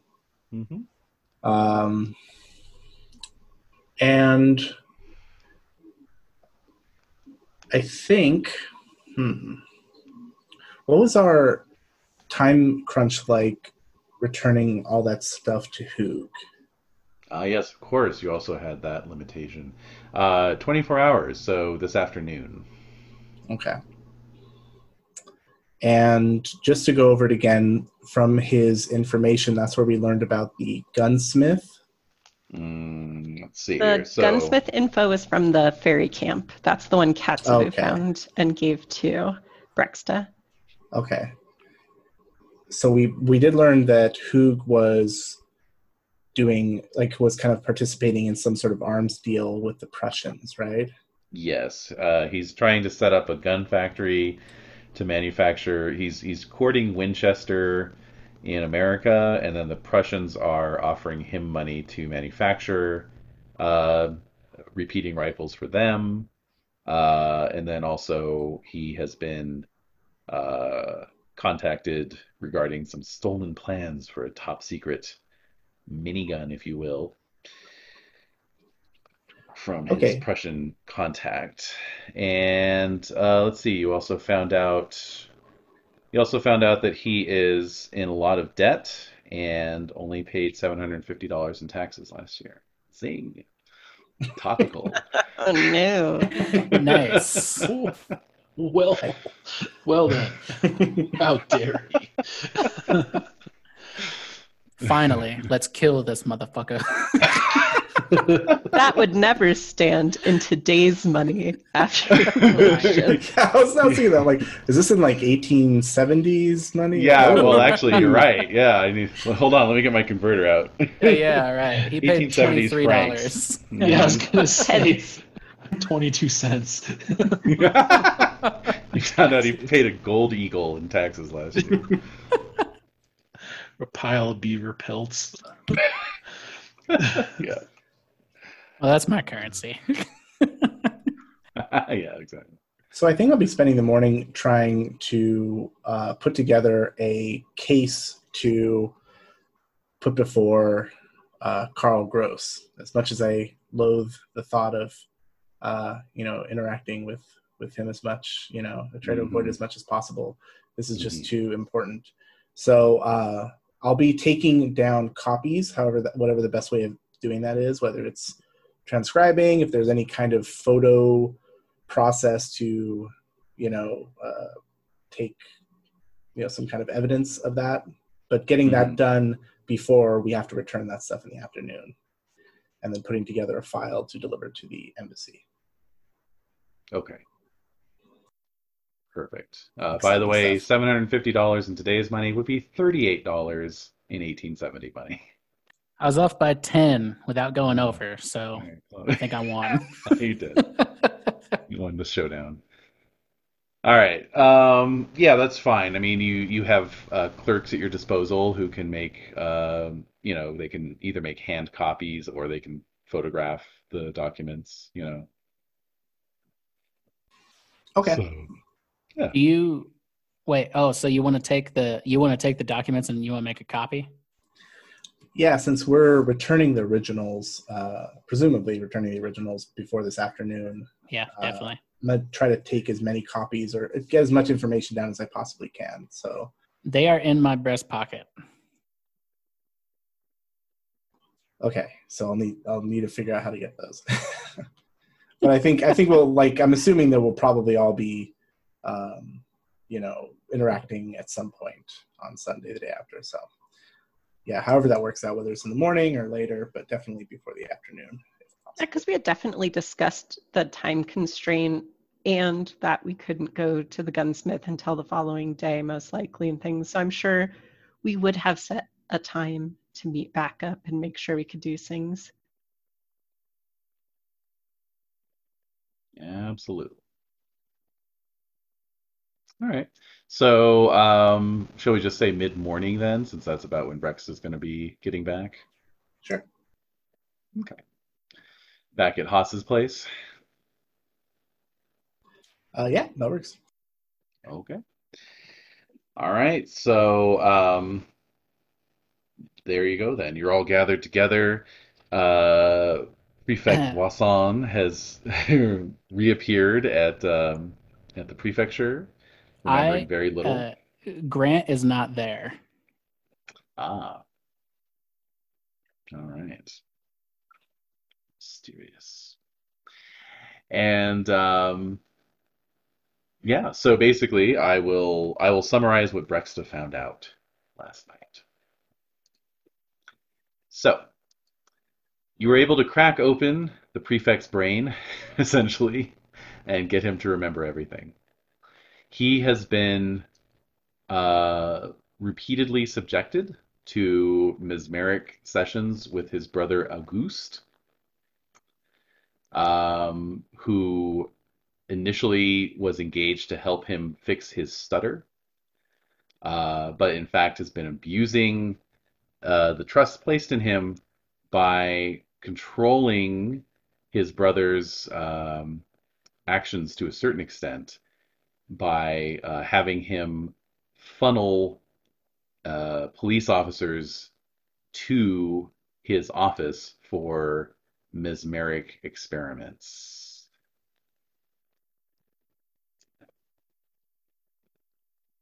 So Auguste is doing something to the Paris police force with his mesmerism. Beyond that, Felix does not know, but he is quite uh, obviously devastated to come to that realization, have those memories brought up, you know. And it's uh, been the thing that's been causing him so much internal strife because obviously he would never do such a thing under normal circumstances.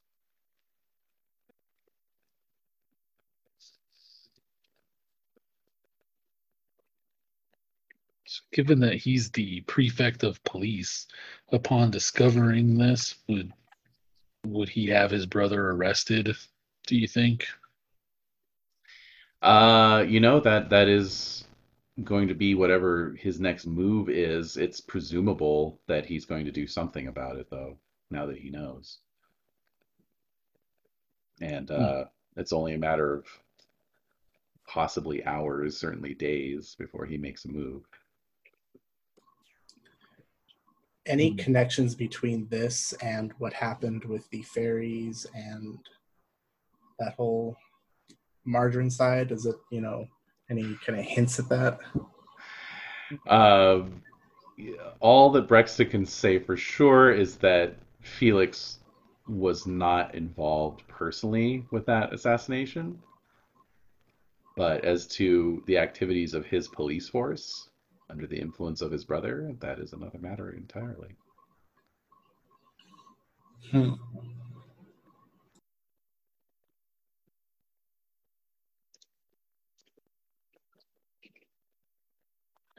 Perhaps we should pay this guy a visit and see what he knows. See what he's willing to tell us. Certainly trying to get the drop on him before he realizes that he needs to be on the run. Probably be a wise idea.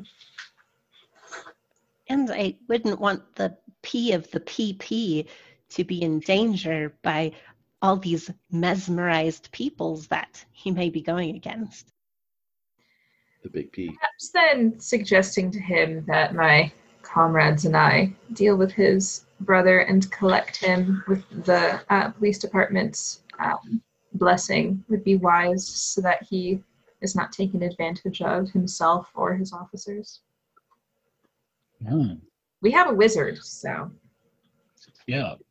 I wonder if Grant would recognize such an engagement as being deputized and being made into a posse to round up a uh, dangerous criminal. No, they have posses in France. Is that in the Code Napoleon? Probably not. that does sound very revolutionary, though. Yeah, It- yeah, I was going to in say. the like malicious it- spirit. yeah, they probably have an, an a- more of analog. an yeah. English, uh, English common law kind of thing. I just imagine instead of a posse, it's just much bigger. In France, we do not have posses; we have mobs. Right, we have the entire town like coming to talk to you about how you're fucking up, cutting your head off. Honey, the mob's outside. They want to talk to me. That's what I'm worried about right now. all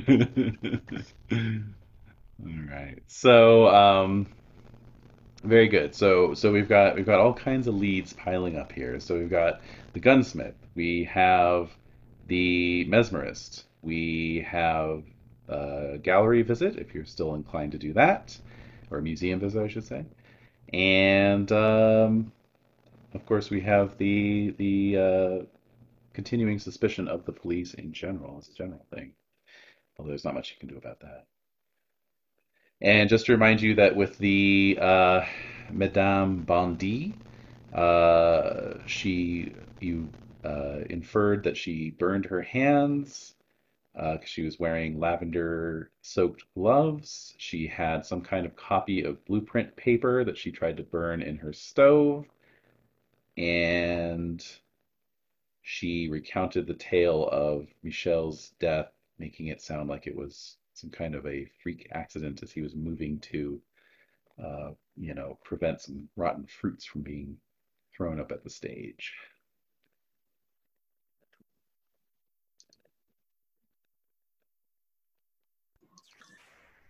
A lot of leads. That is a lot of leads. So, what is the next move? Who wants to go to the gunsmith? Um, I mean, Yeah, Breksta does not want to go to the, the metal shop. No, It's no. definitely not. yeah, I feel like, mm, yeah, I feel like I would definitely want to go, but mm, not any longer because of an interest in the workings of such things and how it could further my research, but just more because it's the strongest lead towards, I think, towards recovering my plans that I'm now trying to get back in the bottle, so to speak, to prevent the harm that they could wreak on the world. Mhm. I feel personally responsible for for that getting out there. All right. Does anyone want to go with Iskander? I mean, Astrid's the one who identified the the photovoltaic material. Um, so I think she would be keen to go and look for such things. Mm-hmm. Mm-hmm. So Grant isn't at this meeting, right? Correct. And and Grant has the evidence in his breast pocket. That's Right? correct. Yeah. Okay. All right. So yeah. So a uh, so a nervous. Uh, so Frederick is going to. Uh, yeah, he'll he'll go along with Iskander and Astrid to the Okay. um, gunsmith. I, um, the police prefect's brother. Do we have Mhm. any idea where he is? Oh yeah. I mean, you can look him up in the city directory. You know, he's a practicing doctor, so Oh, you know you can get his address. Also, you would have Grant's calling card, so you do have Grant's uh, current uh, residence, okay, place of residence. okay. All right. So, change of plans. I will head by Grant's residence. uh, see if I can um, get those sweet documents, and then I'm going to look for. I'm going to seek out the brother. Uh, what's what's his name again?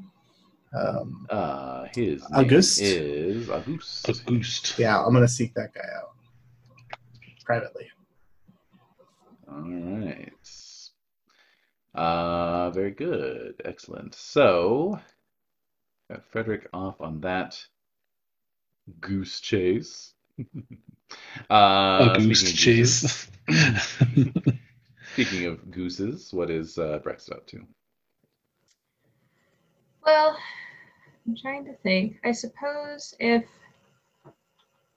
uh, Frederick is going to seek out Auguste by himself, um, then I might just go ahead and head to the Louvre to seek out this painting. Um, and perhaps, I imagine. Um, oh my goodness, I have forgotten her name. Danielle is you know, a rather noticeable kind of character. I might ask around at the Louvre as well to see if she's been seen visiting Ooh, okay. anytime recently. Sure, sure. That's smart. Okay, cool. So let's go to the workshop of Jean Lamotte first. All right. So, Iskander and Astrid, you debark from your carriage and outside the uh, the address of Monsieur Lamotte's workshop, um, which is takes up two floors of a uh, of a uh, rented space in a let's see the sixth arrondissement, and uh, yeah, his uh, the little the little label on his on the um, you know the address label outside the the you know entryway to the building uh, actually identifies him as a physician by trade. And um, oh, actually, he's in the 15th arrondissement, roughly half a mile from the margarine factory. Fancy that. Yeah, I was gonna say sounds like he was close to my neighborhood. Yes, indeed. So, um, yeah, you uh, you walk through the courtyard and you can you can hear the sound of a machine lathe, you know, operating off and on inside the ground floor warehouse slash you know workspace that he has uh, set up. So um, as you uh, enter in through the the large delivery door, delivery bay doors, you know, uh, you see this uh, sort of later middle-aged man, you know, salt and pepper hair, and he's got this big leather apron on, a little pencil tucked behind his his ear, you know, so definitely your people. And um, he's, you know, grinding some some metal and then taking measurements with calipers and then making notes on a little notebook in his pulls out of his breast pocket, you know. But then he sees the two of you and says, "Yes, hello. What is it? Do I have an appointment? Have I forgotten about something? Who are you? What's going on?" Um, just Yeah. perception wise, and you can talk first, it's totally fine. But um, do I notice anything that looks like they could be put together to make such materials as we saw on the weapon of interest? He has uh, extensive shelving uh, that you know holds a lot of spare parts, bolts, screws, all kinds of stuff, and then also like kind of half, you know, various projects in various stages of completion, half assembled mechanisms, and you see a lot of like clockwork, um, you know, construction. So this is definitely something he would have been capable of building. Okay. Mhm. Iskander. Now, just to clarify, we're here because we want to find out if he built the murder weapon, basically. Is Yeah. that is that correct? Okay. Right. or if he the- had plans stolen to such effect. Got it. Okay. And the police have already contacted him, but he he hasn't responded or he's responded with a you know, big old bow fingers or what um I don't I don't remember what they said exactly about his What they I- I I don't he- think they mentioned came him up, specifically. Like they were talking about how none of the gunsmiths and inventors had come forward, but I don't Yeah, no- think I think the only mention we got of him was from the the blueprints. Okay. So no one uh none of them have come forward, but we found that clue. That led us to his doorstep. But we don't have the scrap of blueprint anymore because all of that went somewhere. You would If I'm you, not you could have the mistaken, or- blueprint. Grant just has all the papers from uh, from The who's safe. safe. Yeah. Okay. Breksta got the blueprint paper, so if you had wanted that, you could have easily, you know, asked Okay. for it. I doubt Got it. Breksta would be like, "Ooh, this irony paper just." came in." it's, it's paper that Sure, feels like I'm being like lightly electrocuted. Yeah. at all times. Nine volt battery. Uh-huh. No, I'm sure that I would have handed that over, uh, let you keep it once you inspected it, since I have great use for such things. That makes sense. Um, so, in response to uh, Monsieur Lamotte's question, I will come straight to the point, sir. We must talk to you about this. And with a flourish, I'll pull out the piece of uh, blueprint bearing his name and place it uh, firmly down upon the, the nearby workbench and uh, look at him sternly in the eye as though waiting a response. All right. So he he gets out little pince nez uh, glasses and clips them on his nose and looks down and hey, ah, oh, this is some of my blueprint paper. Yes. How did you come to acquire it? We retrieved this from the possession of a local um brownie resistance leader who uh, we have very good reason to believe may have been involved in the assassination uh, that recently took place at the uh, margarine factory protests. In fact, we believe that this is a scrap of the very plans for the murder weapon itself. Eh? And we're trying to get to the bottom of this. Ah, poppycock. Who are you? Are you with the police? We are not with the police. We are merely concerned citizens. Furthermore, I have had plans stolen from me for a great weapon of war. This is a very evil jinn that I must get back in the bottle before it can wreak havoc upon the battlefields of this uh, of of the earth. Hmm, yes, I've heard you want to rub them the right way. Um, well, um, let me put allow me to put your mind at ease. Uh, there is only one key to the cabinets that contain all of my plans. That key is here, and he lifts a little chain from around his neck, and indeed you see a little key dangling at the end. Uh, nobody has broken into my cabinets of late, or ever, for that matter. Hmm. Well, sure that you wouldn't just let go of a blueprint, especially when who knows what could be done with it. Is there any possibility? I'm not sure what types of protections you have on your amazing equipment, um, but is there any way it could have been magicked away from you? Perhaps Nice. could you open and check it out just to be sure nothing has been taken? Well, as you can see, and he points at some, you know, extensive filing cabinets, I have hundreds of plans in my cabinets.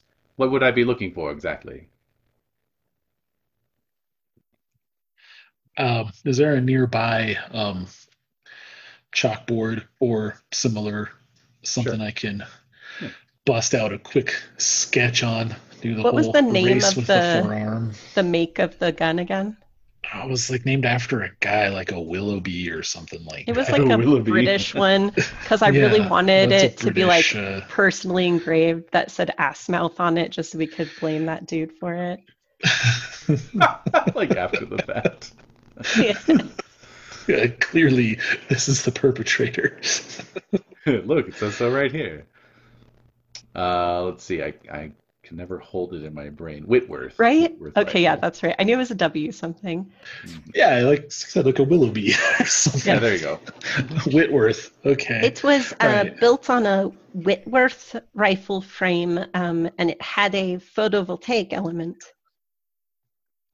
Oh, Yeah. So I Right. feel like I should be like narrating as I'm sketching out the, the rough plans of Yeah. what it looked like on the board, so he's watching that. And, arrows and labels and stuff, nodding Ah, appropriately.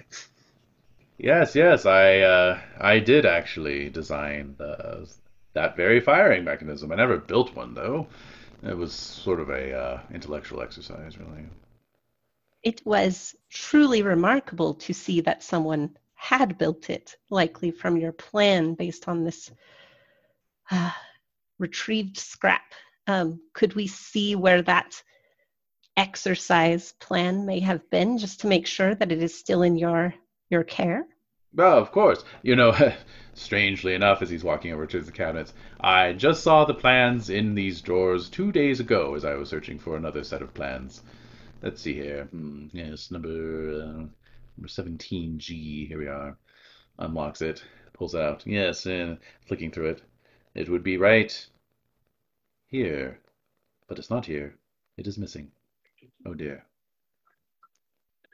The plans have been stolen then. Yes, It Seems but there is a lot of that going on right now for us inventors and engineer types. Hmm, Quite so, but it's still impossible. It's quite impossible. I saw these plans two days ago, as I tell you, and I know, I designed it myself, that you could not build such a mechanism in less than five days. Is there anyone else who would have known about this exercise? well, um, inventor to inventor. uh, three days ago, a tall blonde woman uh, visited my shop. Yeah. Son of a bitch! And uh, she was curious. She wanted to know if there were ways to fire a rifle uh, remotely. well, I was rather taken by her, I don't mind telling you.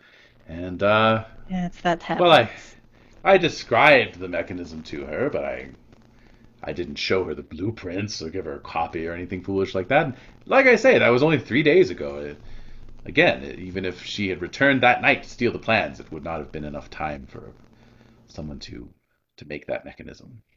Um, that did you happen to notice that she discarded a handkerchief, perhaps that says BFF in very fine, stupid stitching on it? No, no, there was no handkerchief left behind. Hmm, all right. Interesting. Well, I am sorry you had to make her acquaintance. This is very interesting to know. Please be on your guard. There is much suspicion going around towards engineers and inventors by the police, and we're trying to get to the bottom of what's actually happening. Of course. Uh, yes, well, I, obviously this is quite bothersome to me as well. So if there's anything I can do to assist in the future, and uh, anything you can do to, well, you know, keep my name out of the papers. Yes, If, I uh, certainly would not want to throw any other intelligent people like yourself under the uh, carriage, as they say. Under the omnibus. I'd like to give him uh, one of my calling cards and ask that if you are contacted in the future or have already been contacted, um, to construct a miniaturized version of John Gatling's uh, infamous invention, um, the Gatling gun. Uh, you must refuse to do so under all circumstances. The damage could be unprecedented. Of course, but I'm most intrigued by this. We must, uh, perhaps when all this calms down a bit, we'll have to uh, get together for luncheon and uh, you can tell me more about this. I'm most intrigued. Uh, Let indeed. us all exchange cards, as is customary. Yeah, I'll I'll give one of my cards to Astrid too, even though she already knows how to like get a hold of me and everything. As, as, if it's like a custom. Japanese business meeting. Yeah, I like how you've Realistically. Added pancration student underneath all of your other stuff. the hand lettering. I, li- I like to think of it as the um, business card seen in American Psycho. it's just like yeah, exactly. lettering. Break out Oh, it cold even has a watermark. Yeah. I like to Dear think that God. I like to think that Iskander's uh, business card has like amateur wrestler on it somewhere. Amateur wrestler. Yeah, it has his wrestling name on it. Like, like Nacho Libre. yeah, Yes. semi-professional race car driver and amateur tattoo artist. It's like the time I was having uh. I was having dinner in Petaluma and heard the guy at the table next to me introduce his dining companion to the the waitress as his financial advisor and spiritual guru. Ooh, that's a prestige class. You have to. yeah. he took five levels in financial advisor and then prestige classed up into spiritual guru. She's gonna peak at life coach. Ah, 12th level life coach. yeah. And then So I he think, gets yeah, Yes. before we leave, though, I would mention, like, yes, and at this luncheon, perhaps we can also discuss, because he is also a doctor, like a medical Oh, haha. person, Mhm. um, the uh, some information I have found uh, on the crossover between the physical body and technologies. Oh, most interesting indeed. And Miss Faraday, have I seen your name in the literature connected with Rhyme Engine Master? Oh yes, uh, I worked under him, especially during his time um, on the Duchess, uh, the train that we arrived here on. Of course, of course. That it must be where I saw it.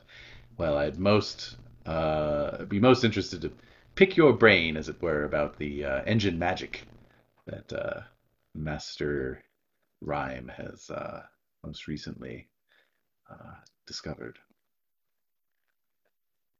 Of course, I'll bring the chisel. Very good then. Once All I right, my so- brain, let's get to it. Haha. so, um, good. So you have a connection there with uh, Dr. Lamotte. All right. So let's jump over to the Louvre. Miss Boland. I have a visiting the Musée du idea. All right, let's hear it. So, I got to take quite a good look at Danielle when I met her at the camp, hmm and my shapeshift is good now. So Mm, I would like to try and take her shape okay. and stroll into the Louvre and, you know, just sort of see if I get any reaction that way. Nice. And you have uh, pretty high level of shapeshifting, right? You have- It's good. It's But- good. Okay. I'm going to go ahead and add Yes. a an eight of wands to that. Nice. Okay, so that'll get you up to a 14. So, uh, great. Okay. That's extraordinary. So you take on her aspect exactly. Phenomenal. You learn how to imitate her exortly. We used to have glamored the dress, like the Bjork like dress, but like goose dress as your outfit for this. I don't know if that seems like her style. However, I'll take it. into consideration. Her style, her style, like most brownies, is very rustic. You know, it's kind Okay. of uh, like French peasant girl kind of Mhm. chic. You know. Mhm. Um, okay, so you stroll into the Musée du, Lo- du Louvre and um, begin to stroll amongst the paintings. I, I'm guessing you've been here any number of times already. Oh, sure. Yeah. This, this ain't my first rodeo, No. Grant might say. oh, yes. Everyone's getting Americanized by Grant. That's how it happens. All right. So, um, you know, there's a, a fair number of, of people browsing around, but um, in due course, you navigate through the crowds. You don't seem to be drawing any particular notice. You know, nobody's uh, nobody's really um, bothered or or excited by your presence. And uh, so you navigate through the, the crowds and, and find a, a little small gallery wing deep within the Louvre itself. And here, indeed, you find the painting in question Fall of the Fairy. It uh, is painted in Richard Dadd's uh, distinctive vernacular, and it seems to show, because these are somewhat, you know, almost surrealistic compositions he does, but it seems to show the exact moment of a bullet striking a victim in remarkable detail. Uh, most remarkably, you see Michelle and Danielle depicted identifiably in the painting, and Michelle is the one being shot. That is bizarre. What is I mean- your perception, if I may ask? It is also good, but I can check that up. If you can get that up to great, you might notice something else. How's this Ace of Pentacles? No! All right. You like pentacles? you like pentacles? Because I got 15 of them. I, I, I can add All more. no, that's. Stack it. How about them pentacles? All right. So, uh, great. So, yes, you can see this Michelle type character being felled by an assassin's bullet. And what you notice is that in Danielle's hand is a shining disc.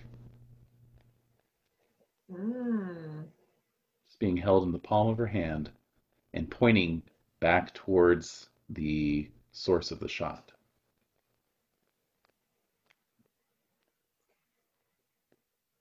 Does it look like a mirror, or does it look like anything else that I can identify? Um, you know, it, uh, because you had such a good success, yeah, you can see upon closer inspection that it is indeed a hand mirror. Well, that is just dastardly. Now, that being said, this painting was from 1861, so like 10 Yeah. years ago, yes? Mm-hmm.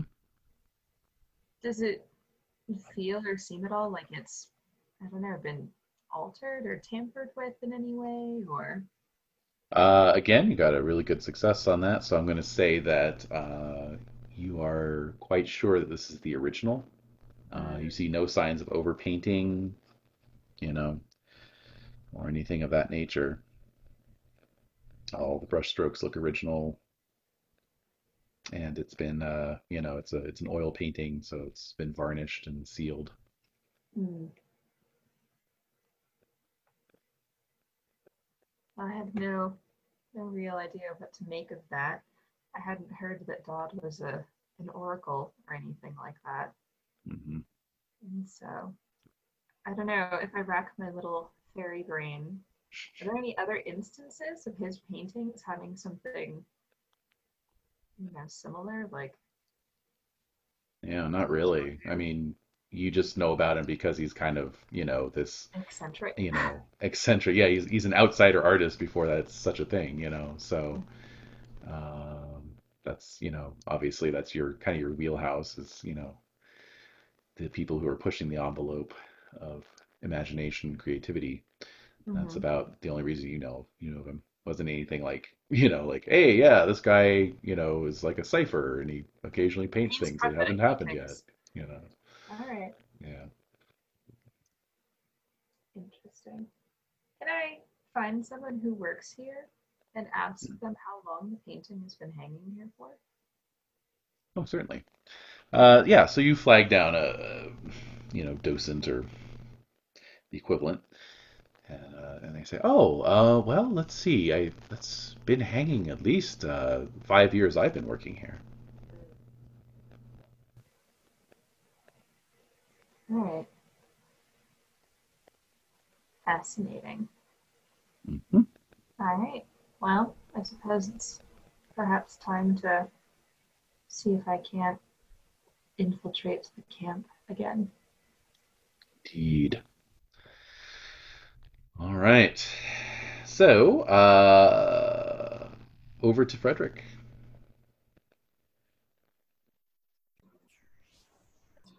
Okay, so first stop, uh, Grant Morgan's address. See if he's home. Now, Grant, you were staying at a hotel, correct? That is correct. And would you be at this hotel? I'm uh some somewhere in my room. Very good. Uh, so, um, I don't know what they would have done in the days before telephones. You know, it's not like, not like the the main desk can call up to your room or something. Um, all right, so so Frederick, you inquire about Grant down at the main desk. Presumably, they send a bellhop up, go knock on Grant's door, tell you you got a visitor. Uh, I yell, him up drunkenly. All right. So I, I arrive and uh, I'm uh, very familiar with this uh, uh, pastime. So uh, I, think, I think nothing of it, of course. Been Uh, there myself, man. Yeah. but my my mind is um, kind of laser focused on the task at hand. So I uh, cut to it pretty quickly and ask if uh, I might borrow the documents for an hour or so for my clerks to copy, uh, and they'll return them uh, after they're done, and they're all you know, I, I trust them uh, fully. Uh, I get you, you can tell uh, from the shape of my room. My bed is perfectly made. I've been sleeping on the floor next to it. Um, on top of my, I basically take off my jacket and lay on that on the floor. I get up and I start patting around in the pockets and I hand them to you.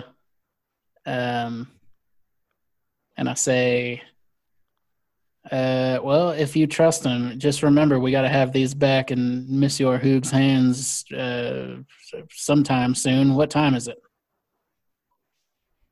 Uh, you said it was what early, was it early afternoon at Say this point? about or- uh yeah, getting up, well, getting up towards noon. Yeah, yeah. Okay. All right. So uh, I think I would have arrived with my clerks. Like I would have had them at least come Oh. with me or meet me there. Sure, sure. And so I'll uh, see if they can. If I um, hmm, where'd be a good place? Grant, is it all right if my clerks uh, use your room? Uh, Yeah, let me get some drinks. I turn around and start pouring drinks for everybody. I'm like, how many boys you got? And I'm like, just pouring alcohol over cups. I'm just picturing you wearing like your buffalo fur lined coat and then like just nothing on the bottom. There's just like the sock garters and Pretty the much. socks. You know, Totally. just the slight slight trace of your sagging ass, you know, coming out from underneath. See, like one of my my big toe is like poking through my sock. Yeah. It's like a What do you union have? suit with the butt flap down. Yeah. Oh, totally. yep. Perfect. and, and I have like three I'm or like, four oh, uh, like, innocent me. interns, you know, Oh, with me that are like, so I, I Yeah. you know, I, I think nothing of it, so I send them in, you know, All right. Yeah, they're just these like law students. Yeah. like, oh god. yeah, like first year. Settle in, boys, and I turn around and I've got like a like a tray of shot glasses, and I'm handing them out to everybody. I'm like, drink up, drink up. It's cold outside. So, uh, seeing that everything seems to be, uh, you know, In order. in order here. Uh, I will um, take my leave, but I'll, I'll return. Uh, I sure uh, uh, Grant and the uh, clerks that I'll return shortly. Yeah, I'll I'll get ready um, as as Haas is going because I know I I mean if Haas is here, I got to get going. Um, but uh, I'm definitely keeping an eye on these clerks. I don't necessarily uh, trust trust anybody at this point. I just love the idea that they're all like really like neatly put together.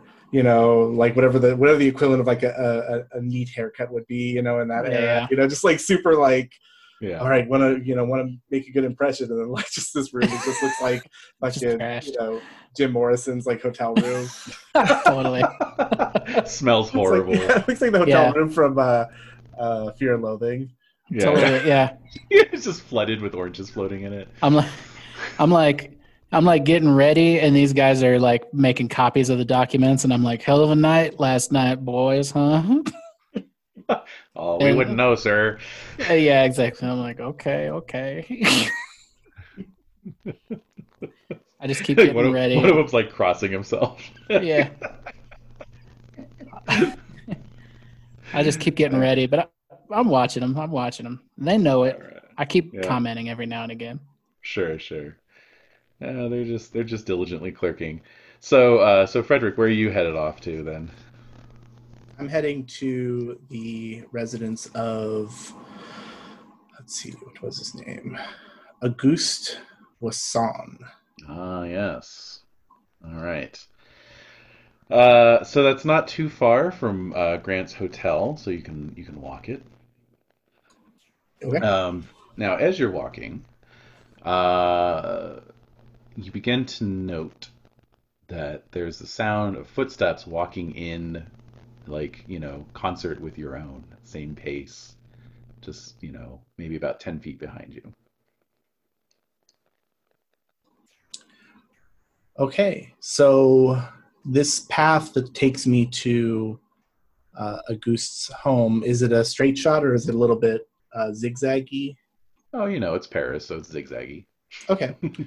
so I'm going to attempt to get a look at whoever's following me, but what I want to do, I want to do it without them noticing that I'm looking. So I'm going to, you know, take a turn down a street, and as I do so, maybe, uh, you know, uh, bump into somebody or, or excuse myself, and then as I'm kind of turning towards them, I want to take a look and see if I can get a get eyes on whoever this is.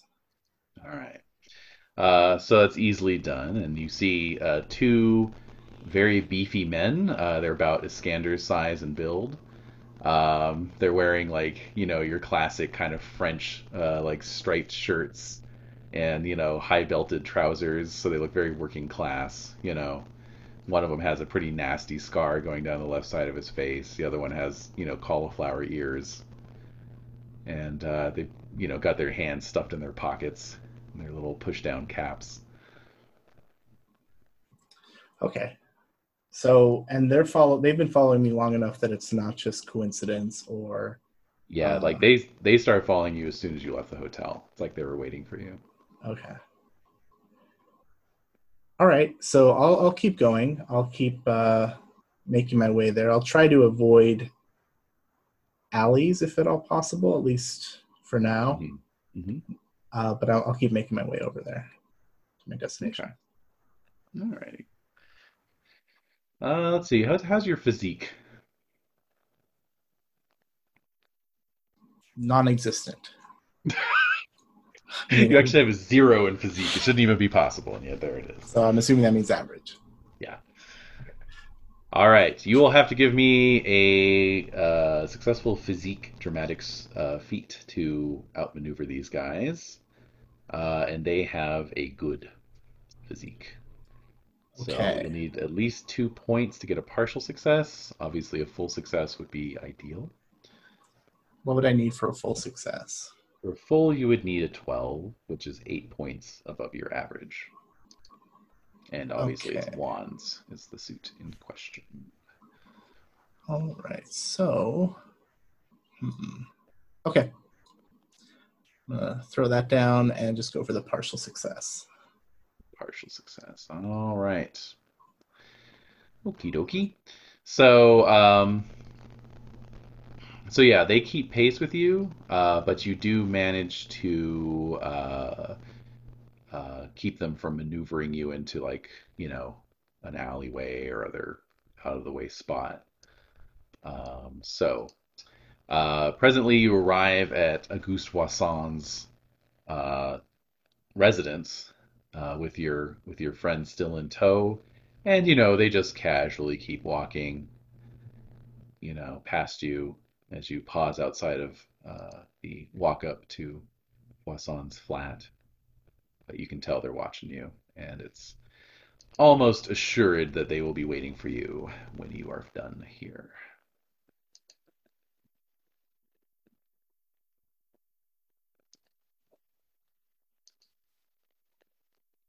Okay, so uh, I'll head up to the door and knock. All right. Uh, so a um, valet answers the door. Yes, may I help you? Bonjour, I'm here to see Monsieur Poisson. I see. He is with a patient at the moment. Do you have an appointment? I do not, but I am a friend of his brother's, and I believe that he would be most interested in hearing what I have to say. Certainly. Uh, right this way, then, sir. If I may take your coat and hat. Okay. And So- uh, he leads you, takes your takes your things, takes your card, and uh, leads you into a little parlor area. All right, so I will make myself comfortable as I wait. Right. There's just the ticking of a mantelpiece clock to accompany you. All right, back at the hotel, Grant, the clerks uh, finish up their copying tasks and depart as quickly as possible. Well done, fellers. What's Um. Did well? Frederick didn't tell me where he was going, did he? Mm, I don't believe so. Did you? No, he's been very cagey about what he's up to. Oh dear. Well, I guess I'm heading to Mister Hoogs. All right. All right. I feel like Grant would have like concocted some sort of cowboy hangover cure involving vinegar and hot sauce and raw eggs and totally. tobacco spit, Yeah. whatever else. I don't know. Something. Yeah. I definitely have uh, wake up juice from Back to the Future Three. Yeah. Half a raw onion.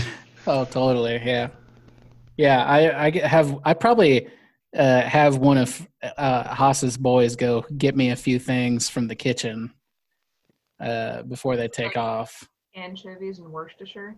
It's a Worcestershire. Give me some damn Worcestershire.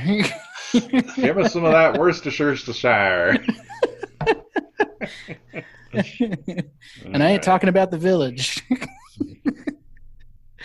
uh, yeah. So then I, I I gather my effects and uh, Mr. Hoog's effects, and I start making my way down there and uh, trying to concoct a story about how I got this stuff back from the land of fairy. Mm-hmm. So I'm practicing, probably out loud. Well, you see, Mister Hoog, uh, we've got some fairy companions of our own, and uh, we sent her down there, and you know they're real particular about their particulars, and uh, they get you know this and that's, and uh, we, we were dotting our T's, Mister Hoog. I promise you that. Things I had to promise them. Oh my. well, if my first son doesn't pop out with hooves, I don't know what went wrong.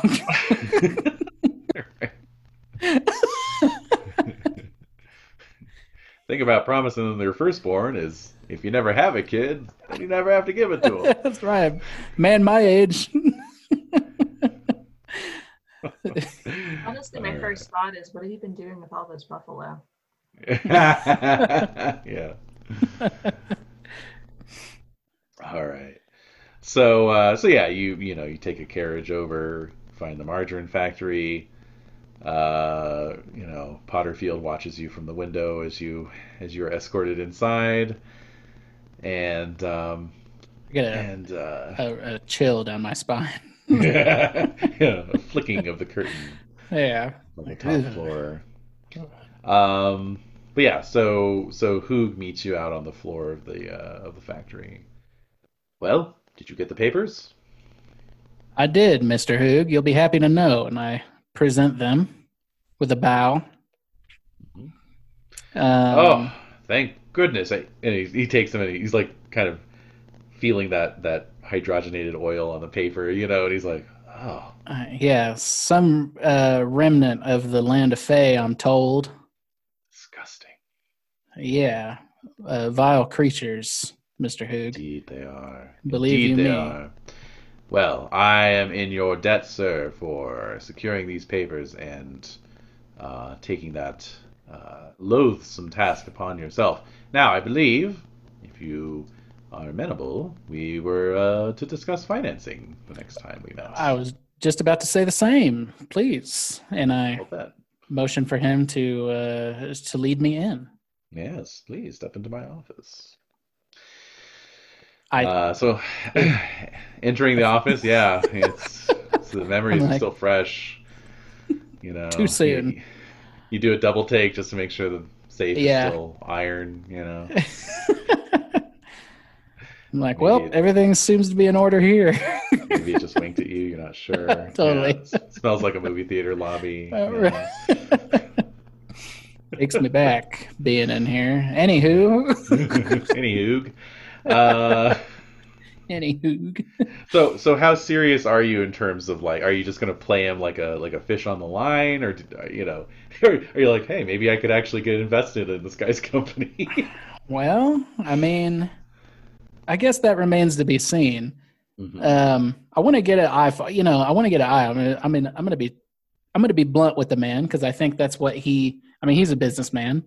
Mhm. Um, I'm a businessman. Not waste each other's time. that All right, exactly. It's like, all right, Mr. Hoog, let's not uh let's not pretend to misunderstand each other. Um I can't help but notice that you took this margarine factory and uh you seem to be making things that aren't uh well meant to be put on a baguette. hey, yeah, that remains to be seen. You can do amazing things right. with a Winchester rifle. That's right. I have baked this Winchester rifle into a baguette. Now watch me fire it. Um, so he he nods and he says, "Well, I'm I I know that you had access to my papers, and um, you know, uh, I'm sure you didn't uh, look on purpose, but it's I'm sure it's also hard not to see the uh, letterheads and so forth." well, believe me, sir, I, I had to verify their contents. I can't just uh, who knows what the what the fairies have floating around their uh, oily realm. Don't look at me like that. Breksta. Precisely so. Yes. Uh, You know, with any luck, these will turn into these will turn. Yeah, I heard that. with any with any luck, these uh, these won't turn into dried oak leaves tomorrow or something. Uh, yeah, I, I give him a I give him a laugh. I'm like, But "Uh, um, I uh, I appreciate a man who is forthright in his business dealings, and uh, you you remind me of the Americans I have been corresponding with, which is perhaps why I thought that uh, you would come here as an official representative of the Winchester Repeating Arms Company. But if that's not the case, then I'll just say it's obviously Providence has brought us together.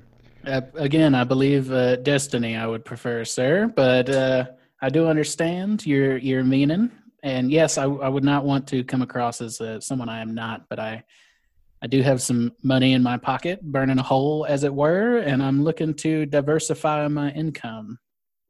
Wonderful, wonderful. Well then, uh, let's get down to, as you Americans say, brass tacks. and uh, we can discuss. So basically, he lays out, yeah, like you know, he um, realized that this margarine thing was just too too hot to handle, Okay. uh, possibly also too cold to hold, and so he um, he he decided to start converting his factory to gun manufacturing, but then basically ran out of startup capital, and uh, the local banks have not been forthcoming. He's you know he's from the uh, uh, you know kind of rural part of the northeast uh, out near the, the Belgian border and you know um, they they had granted him a business loan on the condition he was going to build a margarine factory and now he's coming back and saying actually I changed my mind you know bankers don't like that kind of thing so Yeah. um, but you know, I have all the plans in place. I have a deal uh, with the re- repeating arms company. I have interested clients. You know, all I need is a little bit extra startup capital. We can arrange an amenable profit sharing plan uh, so that you can get your money back and then some handsomely. I'm sure I don't need to tell you that arms dealing is uh, an evergreen industry, as they say. well, I know that. Um, you know, and I kind of give him some ba- some background on on me and my time in the war, my Hmm. experience with firearms, Hmm. um, and then my uh, stumbling upon a fortune in the Southwest. Um, do I get the impression that this dude is a bad guy? I mean, as a, uh, I mean, yeah, you know, s- selling selling guns to uh to who, to who Austria? Is that what he's Uh, doing? Prussia, actually. Prussia, But that's he- right. But he didn't. But he didn't say. He didn't tell you specifically. He just said he had some clients who were interested. Right, right, right. Um, I do, I would like to get some. But well, yeah, I, I might be like, uh, you know, I, I don't want to burn any bridges. Me being new here in Paris, so if you could, I would, I would like a. Uh, I don't want to say like a business plan, but hmm um, I would like to know some of these clients of yours. Um, perhaps I've had dealings with them in the past. Perhaps you know we might be on uneven ground here. And if I'm going to be investing in your startup capital, um, you know, I, I'm not I'm not so brazen as to say that I would like a a, a, a chip in the bag, so to speak, of uh, deciphering and uh, you know deciding who your clientele is. Um, but that might very well inform my decision. Ah, yes. Well, of course. I, uh, as you're uh, as you're a foreigner yourself, uh, I'm I'm sure I can be uh, honest with you, and and and I'll just let you know that all of my business dealings are completely above board. Nothing I do is illegal. Uh, but I have had some interest expressed from the Prussian government. Okay. And uh, Grant, being a foreigner in this part of Mhm. the world, um, what would he know of Prussia? Would he know that like they're on they're enemies of of France or anything like that?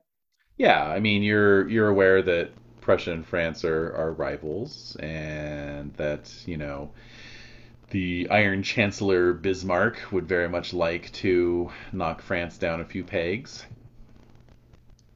Hmm. Well, I mean, I'm not like some French patriot. Mhm. Um, let me ask you guys this: Would uh, what do you guys think? Should I should I play this fool? Should I put money into his business? I mean, it might be a way for us to keep tabs on what the Prussians are doing since Bernadette is being so slippery and Right. holy and Prussian. True. And I don't think Frederick has said anything yet to anyone at the embassy. He's just had the information collected. So Mhm. if it turns out that there's a better play here than turning it over, I think he would be okay with that. Uh, maybe keeping that information as sort of a an ace up our sleeve in case we need it. Okay. All right. Well, um, me getting the psychic and spiritual blessings of Our heads are floating my- around here. yeah yeah of my team uh i would be inclined to say yeah I'm, i'll throw in um you know, just be like, well, first of all, I, would, I need to know how much money he needs. Because I mean, Mhm. in Kenny's head, uh, I'm I'm well, I'm uh, well situated. In game terms, my exchequer, I believe, is only good. Okay, you have a good exchequer. I have All good exchequer, but I also have good connection. So I'm I may be able to, uh, and I could even I could I could play a card perhaps um, that might make my connections better if that helps me secure a loan, or is like, hey, you know, I'll give you this much now, and I'm good for this much later. Yeah, I think I think at that level, that's what it would be. Like you could you could give them a little down payment, and then spin some story about, oh, I have to wire for more, you know, from back home, you know, sell a few stocks or whatever, you know, that kind of thing. Right. So yeah, you could pull it off. Okay. Cool. Yeah, I'll do that then. All right. So, as wheelings and dealings are being done at the margarine factory, uh, let's see. So we had um, we had Breksta uh, heading back to the protest camp, and then Astrid and Iskander. What are you up to? So, having gotten the information that the plans were stolen from um, Dr. Lamotte, um, I feel like we would. I mean, I don't know. I would propose that we seek to catch up with our uh, with our companions at their various uh, errands, at least at their last known errands. It's like, well, Well, that was you know we got that done. the brownie camp is in the same neighborhood-ish as Astrid's apartment, right? Yep. Yep. So It's very close by. probably Yeah. that if you guys head back to Astrid's apartment to sort of regroup, that I might Because honestly, we wouldn't know where anyone else is going anyway. Uh, because Frederick was kind of about that, yeah. secretive, and you know, we knew Grant was returning paperwork at some point, but that was the extent of it. Yeah, I'd wondered about that. Like, uh, if um, it, it seemed like we had all been like, we're going here and we're going there, like ready break, but it was it was more of a like less of an announcement or something like that. And okay, I don't know.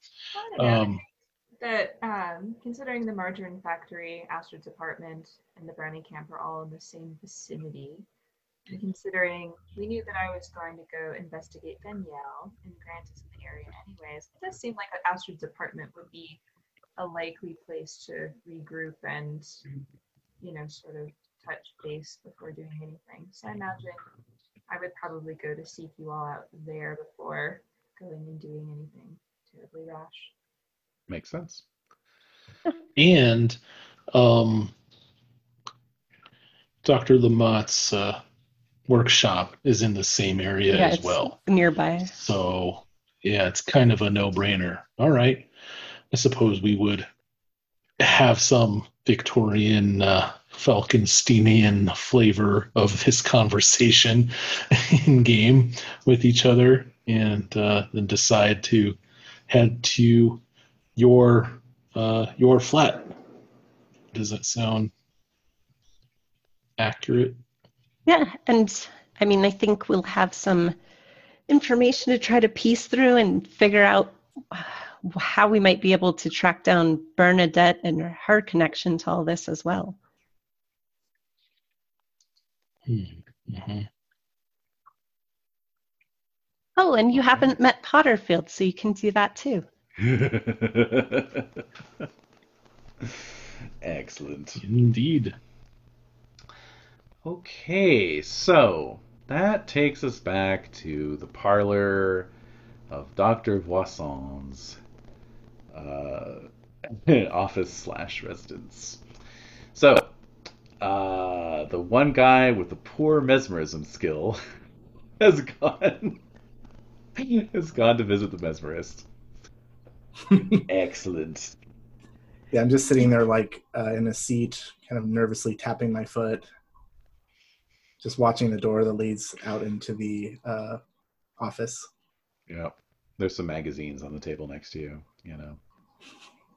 There's an aquarium. and um, and then you hear a door open. You hear some voices. You hear sound of people coming down the hall, and you see you know a couple men, a couple gentlemen pass by, uh, and you know one of them is saying like. Yes, well, I think we're nearly there. I, I think uh, you've made tremendous progress this last week. So maybe just one or two more appointments. Excellent, yes. And then, you know, Do I door know? opening. Do I see the men as they pass by? hmm Uh, do I recognize them? Would you have reason to? Were they attending the policeman's ball? Mm. Uh, no, they were not. Okay. And I haven't seen them elsewhere. I'm specifically looking for police officers. If I Mhm, noticed, or do they have like, Mm. are they in uniform? I mean, I'm assuming they wouldn't just be in uniform, but Right, uh, right. Any other? What's your uh, what's your perception? great. Oh shit. Okay, yeah, actually the the client uh, you do recognize as uh, one of the uh, officers who had accompanied Inspector Le- Legas to your uh, your flat. Okay, so my foot is now tapping even faster. All right, and then um, and then the the gentleman uh, comes back, and you know he's looking at his uh, pocket watch, and then tucking it away as he walks in the the room. Uh, you can see the family resemblance to the brother.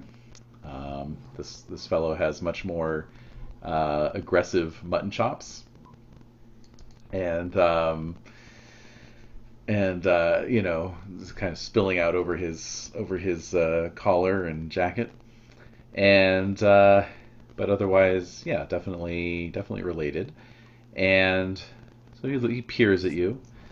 Uh, yes, my valet says you have uh, come to uh, ask me a few questions, uh, Monsieur, and he takes your card out of his pocket. Monsieur Haas, is it?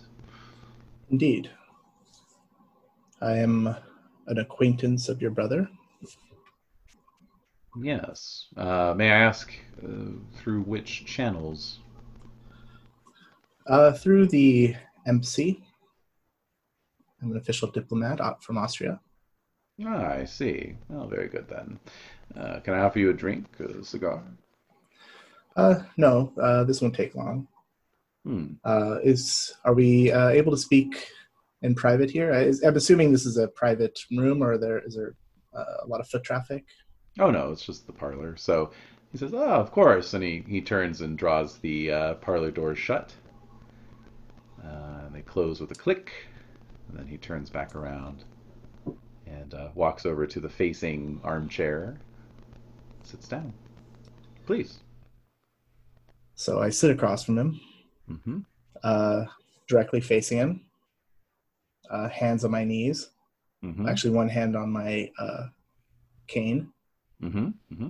and I say, I, I know what you did to your brother. I know who you are.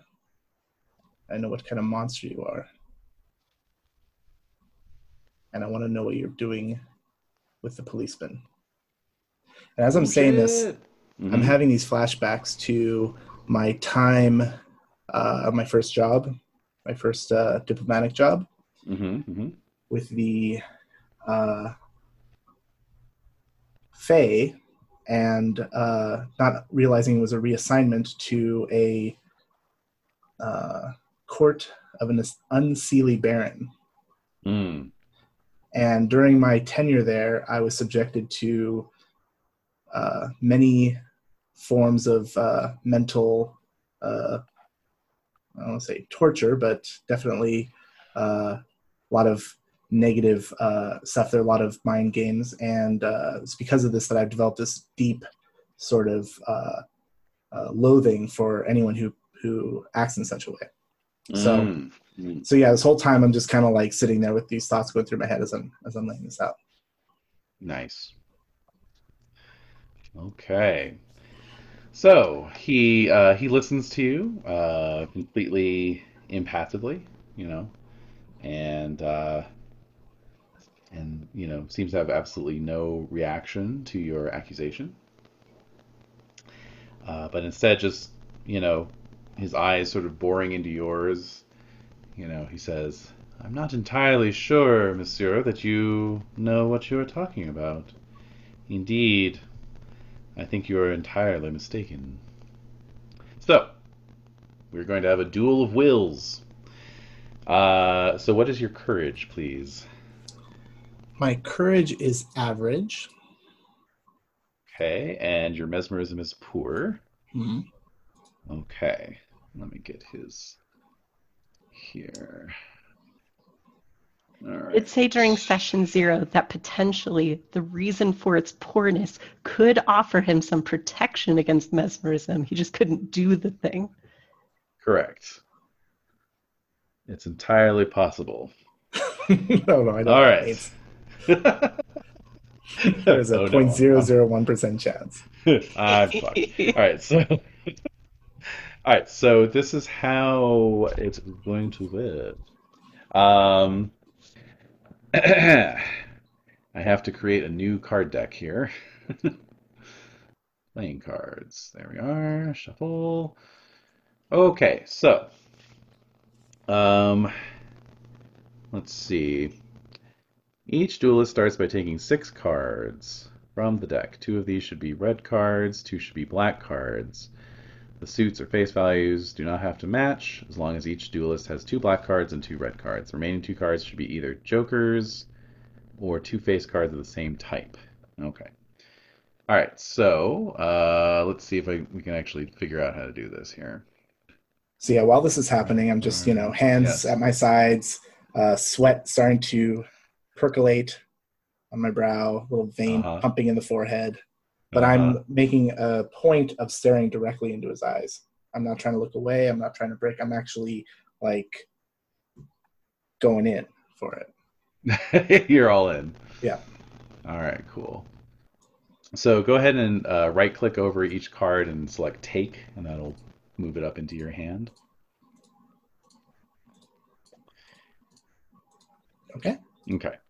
So, uh, red cards represent attacks, i.e., your you know sort of pushback or your your verbal you know attack, if you will. Uh, Okay. Black cards represent defenses, which would be you know uh, resisting his attempts to mesmerize you. Uh, and then face cards represent rests. Okay, those are pauses to catch your breath, metaphorically speaking. Uh, so, what is Let's see here. We are using, uh, or you are using courage. So what is your courage? Average. Average. Okay, so uh, you have to use four rests per round. Okay. Um, and there are uh, three exchanges per round. Okay. Does that Okay. make sense? So, in each exchange, you select one of your cards. You select an attack, a defense, or a rest. Okay? Okay. And then um, you play that, and then I play my choice, and we compare the two results. Okay. Out of those six, since you have average courage, out of those six uh, exchanges, or uh, six cards, rather, that you're going to draw, uh, uh, oh yeah, okay. So each both duelists secretly pick two cards from the ones in their hand to represent their actions. So you can pick two attacks, two defenses, two rests, or any combination of the three types. Perfect. So out of your six selections over the course of the round, four have to be rests. Right? okay. And I and I get new cards as I expend them, or No, because these are just these are just representational. okay. Uh, the va- the face values don't actually matter. okay, gotcha. right? So, um, so yeah, you're just gonna kind of mentally select your two choices for the first uh, exchange, Okay. and then play them, and then pull them back into your hand once we're done. Okay. Okay. So, um, I have made my selection. Okay. I have also. Okay, so we're just going to uh, play those onto the table like so. Okay, so I played two attacks, you played an attack and a defense. A defense card automatically cancels out one of your opponent's attack cards. Uh, okay, an unopposed attack automatically scores a hit and is resolved on the resolution table below. A single attack gets through is called a single touch. A two gets through is called double touch. Obviously, this is you know could be used for physical fencing as well, physical duels. Okay, so uh, very good. All right, so he got one attack through is the uh, outcome of that, and then you got one on him as well. So with your courage of average against his, uh, which is also, oh wait, no, where is he? Okay, he is also average. Interesting. All right, so let's see here. Okay, so basically, you are going to have to. Each of you are going to have to score a double a double hit to do to get any any outcome here. Okay, Okay. just so you know. So Okay. since you both since you both got a, a single hit on each other, then that is you know kind of a a null result, right? Okay. Okay. So, uh, let's see. I can just drag these back. I don't know. Oops. Mhm. Do I take them back into my hand, Ah, or do you take re- card. There we go. Yeah, take Okay. card. Got it. All right. Cool. Also, I forgot to recall the cards on the table there. Okay, there we go. All right. So that was the first exchange. So, do you get an idea of how this is working out? Yeah, I think so. Okay. So, because he also has an average uh, courage, that means he has to do four rests per round. So, you see how the math works out here. Uh, since both of us, neither one of us played a rest on the first exchange, we both have to play two rests on the second exchange and two rests on the third exchange. Right? Yeah. Okay. Gotcha. Yeah. Okay. three rounds. All right. Right. So so just imagine you're like locking eyes with each other and it's like, you know, he's talking, you're talking, sweat's beating up on your brows as you're attempting to sort of like outmaneuver each other, you know, verbally, right? Okay. Okay, so third round or second round rather, third round. Second round. Uh first exchange. Make your selections and go. Aha. All right, so you scored a double hit on him. Uh, so he is going to take quote unquote damage from you. Uh, interesting. Interesting indeed. All right, so that was a uh, bold gambit, sir. Take your cards back. And now I have to play double rest, right? You have to play double rest. Now let's see here. Um, I have already played. Let's see here. Cards maybe two attacks. The duelist or the seconds count all three cards. Um, no. So yeah, as we're, as we're doing this, I just there. keep reasserting this idea that he knows, you know, what he's doing, and then I know what he's trying to do to me. Yeah, yeah. Okay. Get under his skin. Yep. Interesting. So, okay, so I'm kind of doing the math in my head as we're doing this. So, I thought I could maybe get in a double attack on you, but actually I can't because I I played one rest on the first exchange. I need to play three more rests. Two of them have to be in one of the exchanges. One of them has to be in the other exchange, which only leaves room for one attack. So, wow, okay, you got him. You got him on this on this round basically. So go ahead and take your cards back. All right. And uh, we're on the third round. This could very well be the deciding round. I don't know. Mm. Uh, okay, so make your selections. Okay. Leon. All right. Going bold. Double attack. Ooh, all right. Well, I got double defense. No.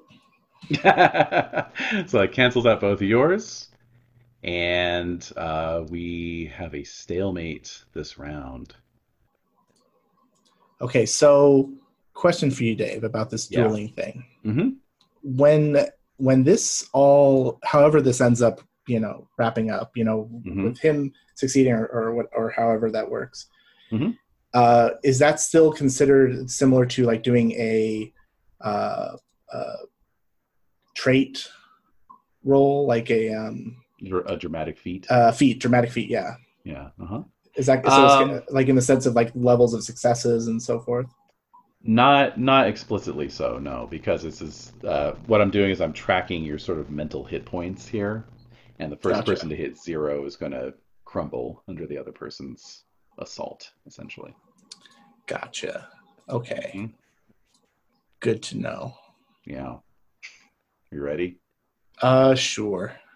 uh, I, I love when a, a strategy completely falls apart oh dear. because of surprise mechanics. Okay, let's do this.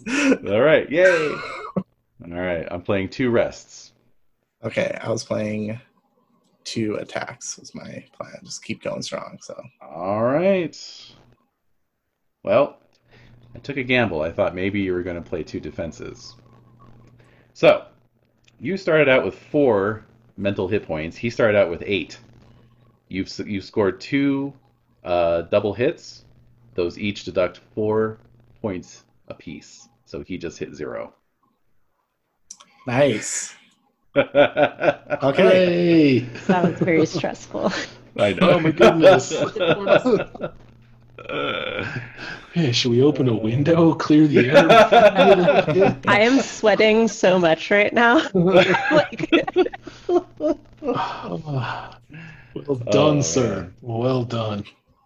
Indeed. Indeed. All right. So, uh, yes, you uh, you managed to keep your cool and actually talk him down, you know, talk him back and then sort of press your advantage so that his sort of uh, mental defenses crumble before you. Uh, and at which point he does indeed uh, break down and tell you everything. Uh, He confirms that he has indeed been mesmerizing his brother into providing him with police officers upon which to experiment. Um, he regrets that the repeated mesmerism sessions have had the unfortunate side effect of addling his brother's brain, but his research involves planting suggestions into the minds of men of virtue, such as police officers, in the hope of making them more violent and willing to use lethal force. It is the doctor's hope that he can perfect this technique to use on French soldiers to help them overcome what he sees as cowardice and the aversion to killing experienced by some during times of war. My work has nothing to do with murder, monsieur. You must understand this.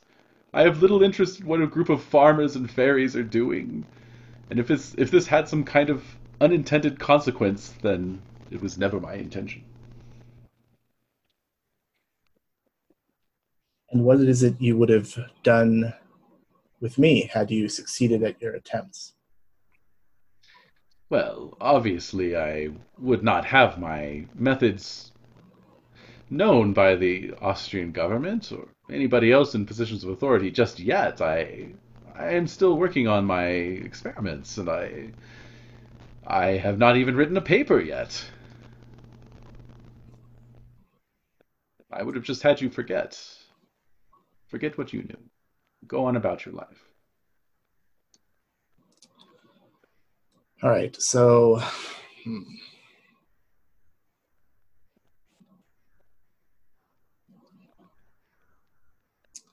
can we hold off on what I, I'm not really sure exactly what I, what I want to do here.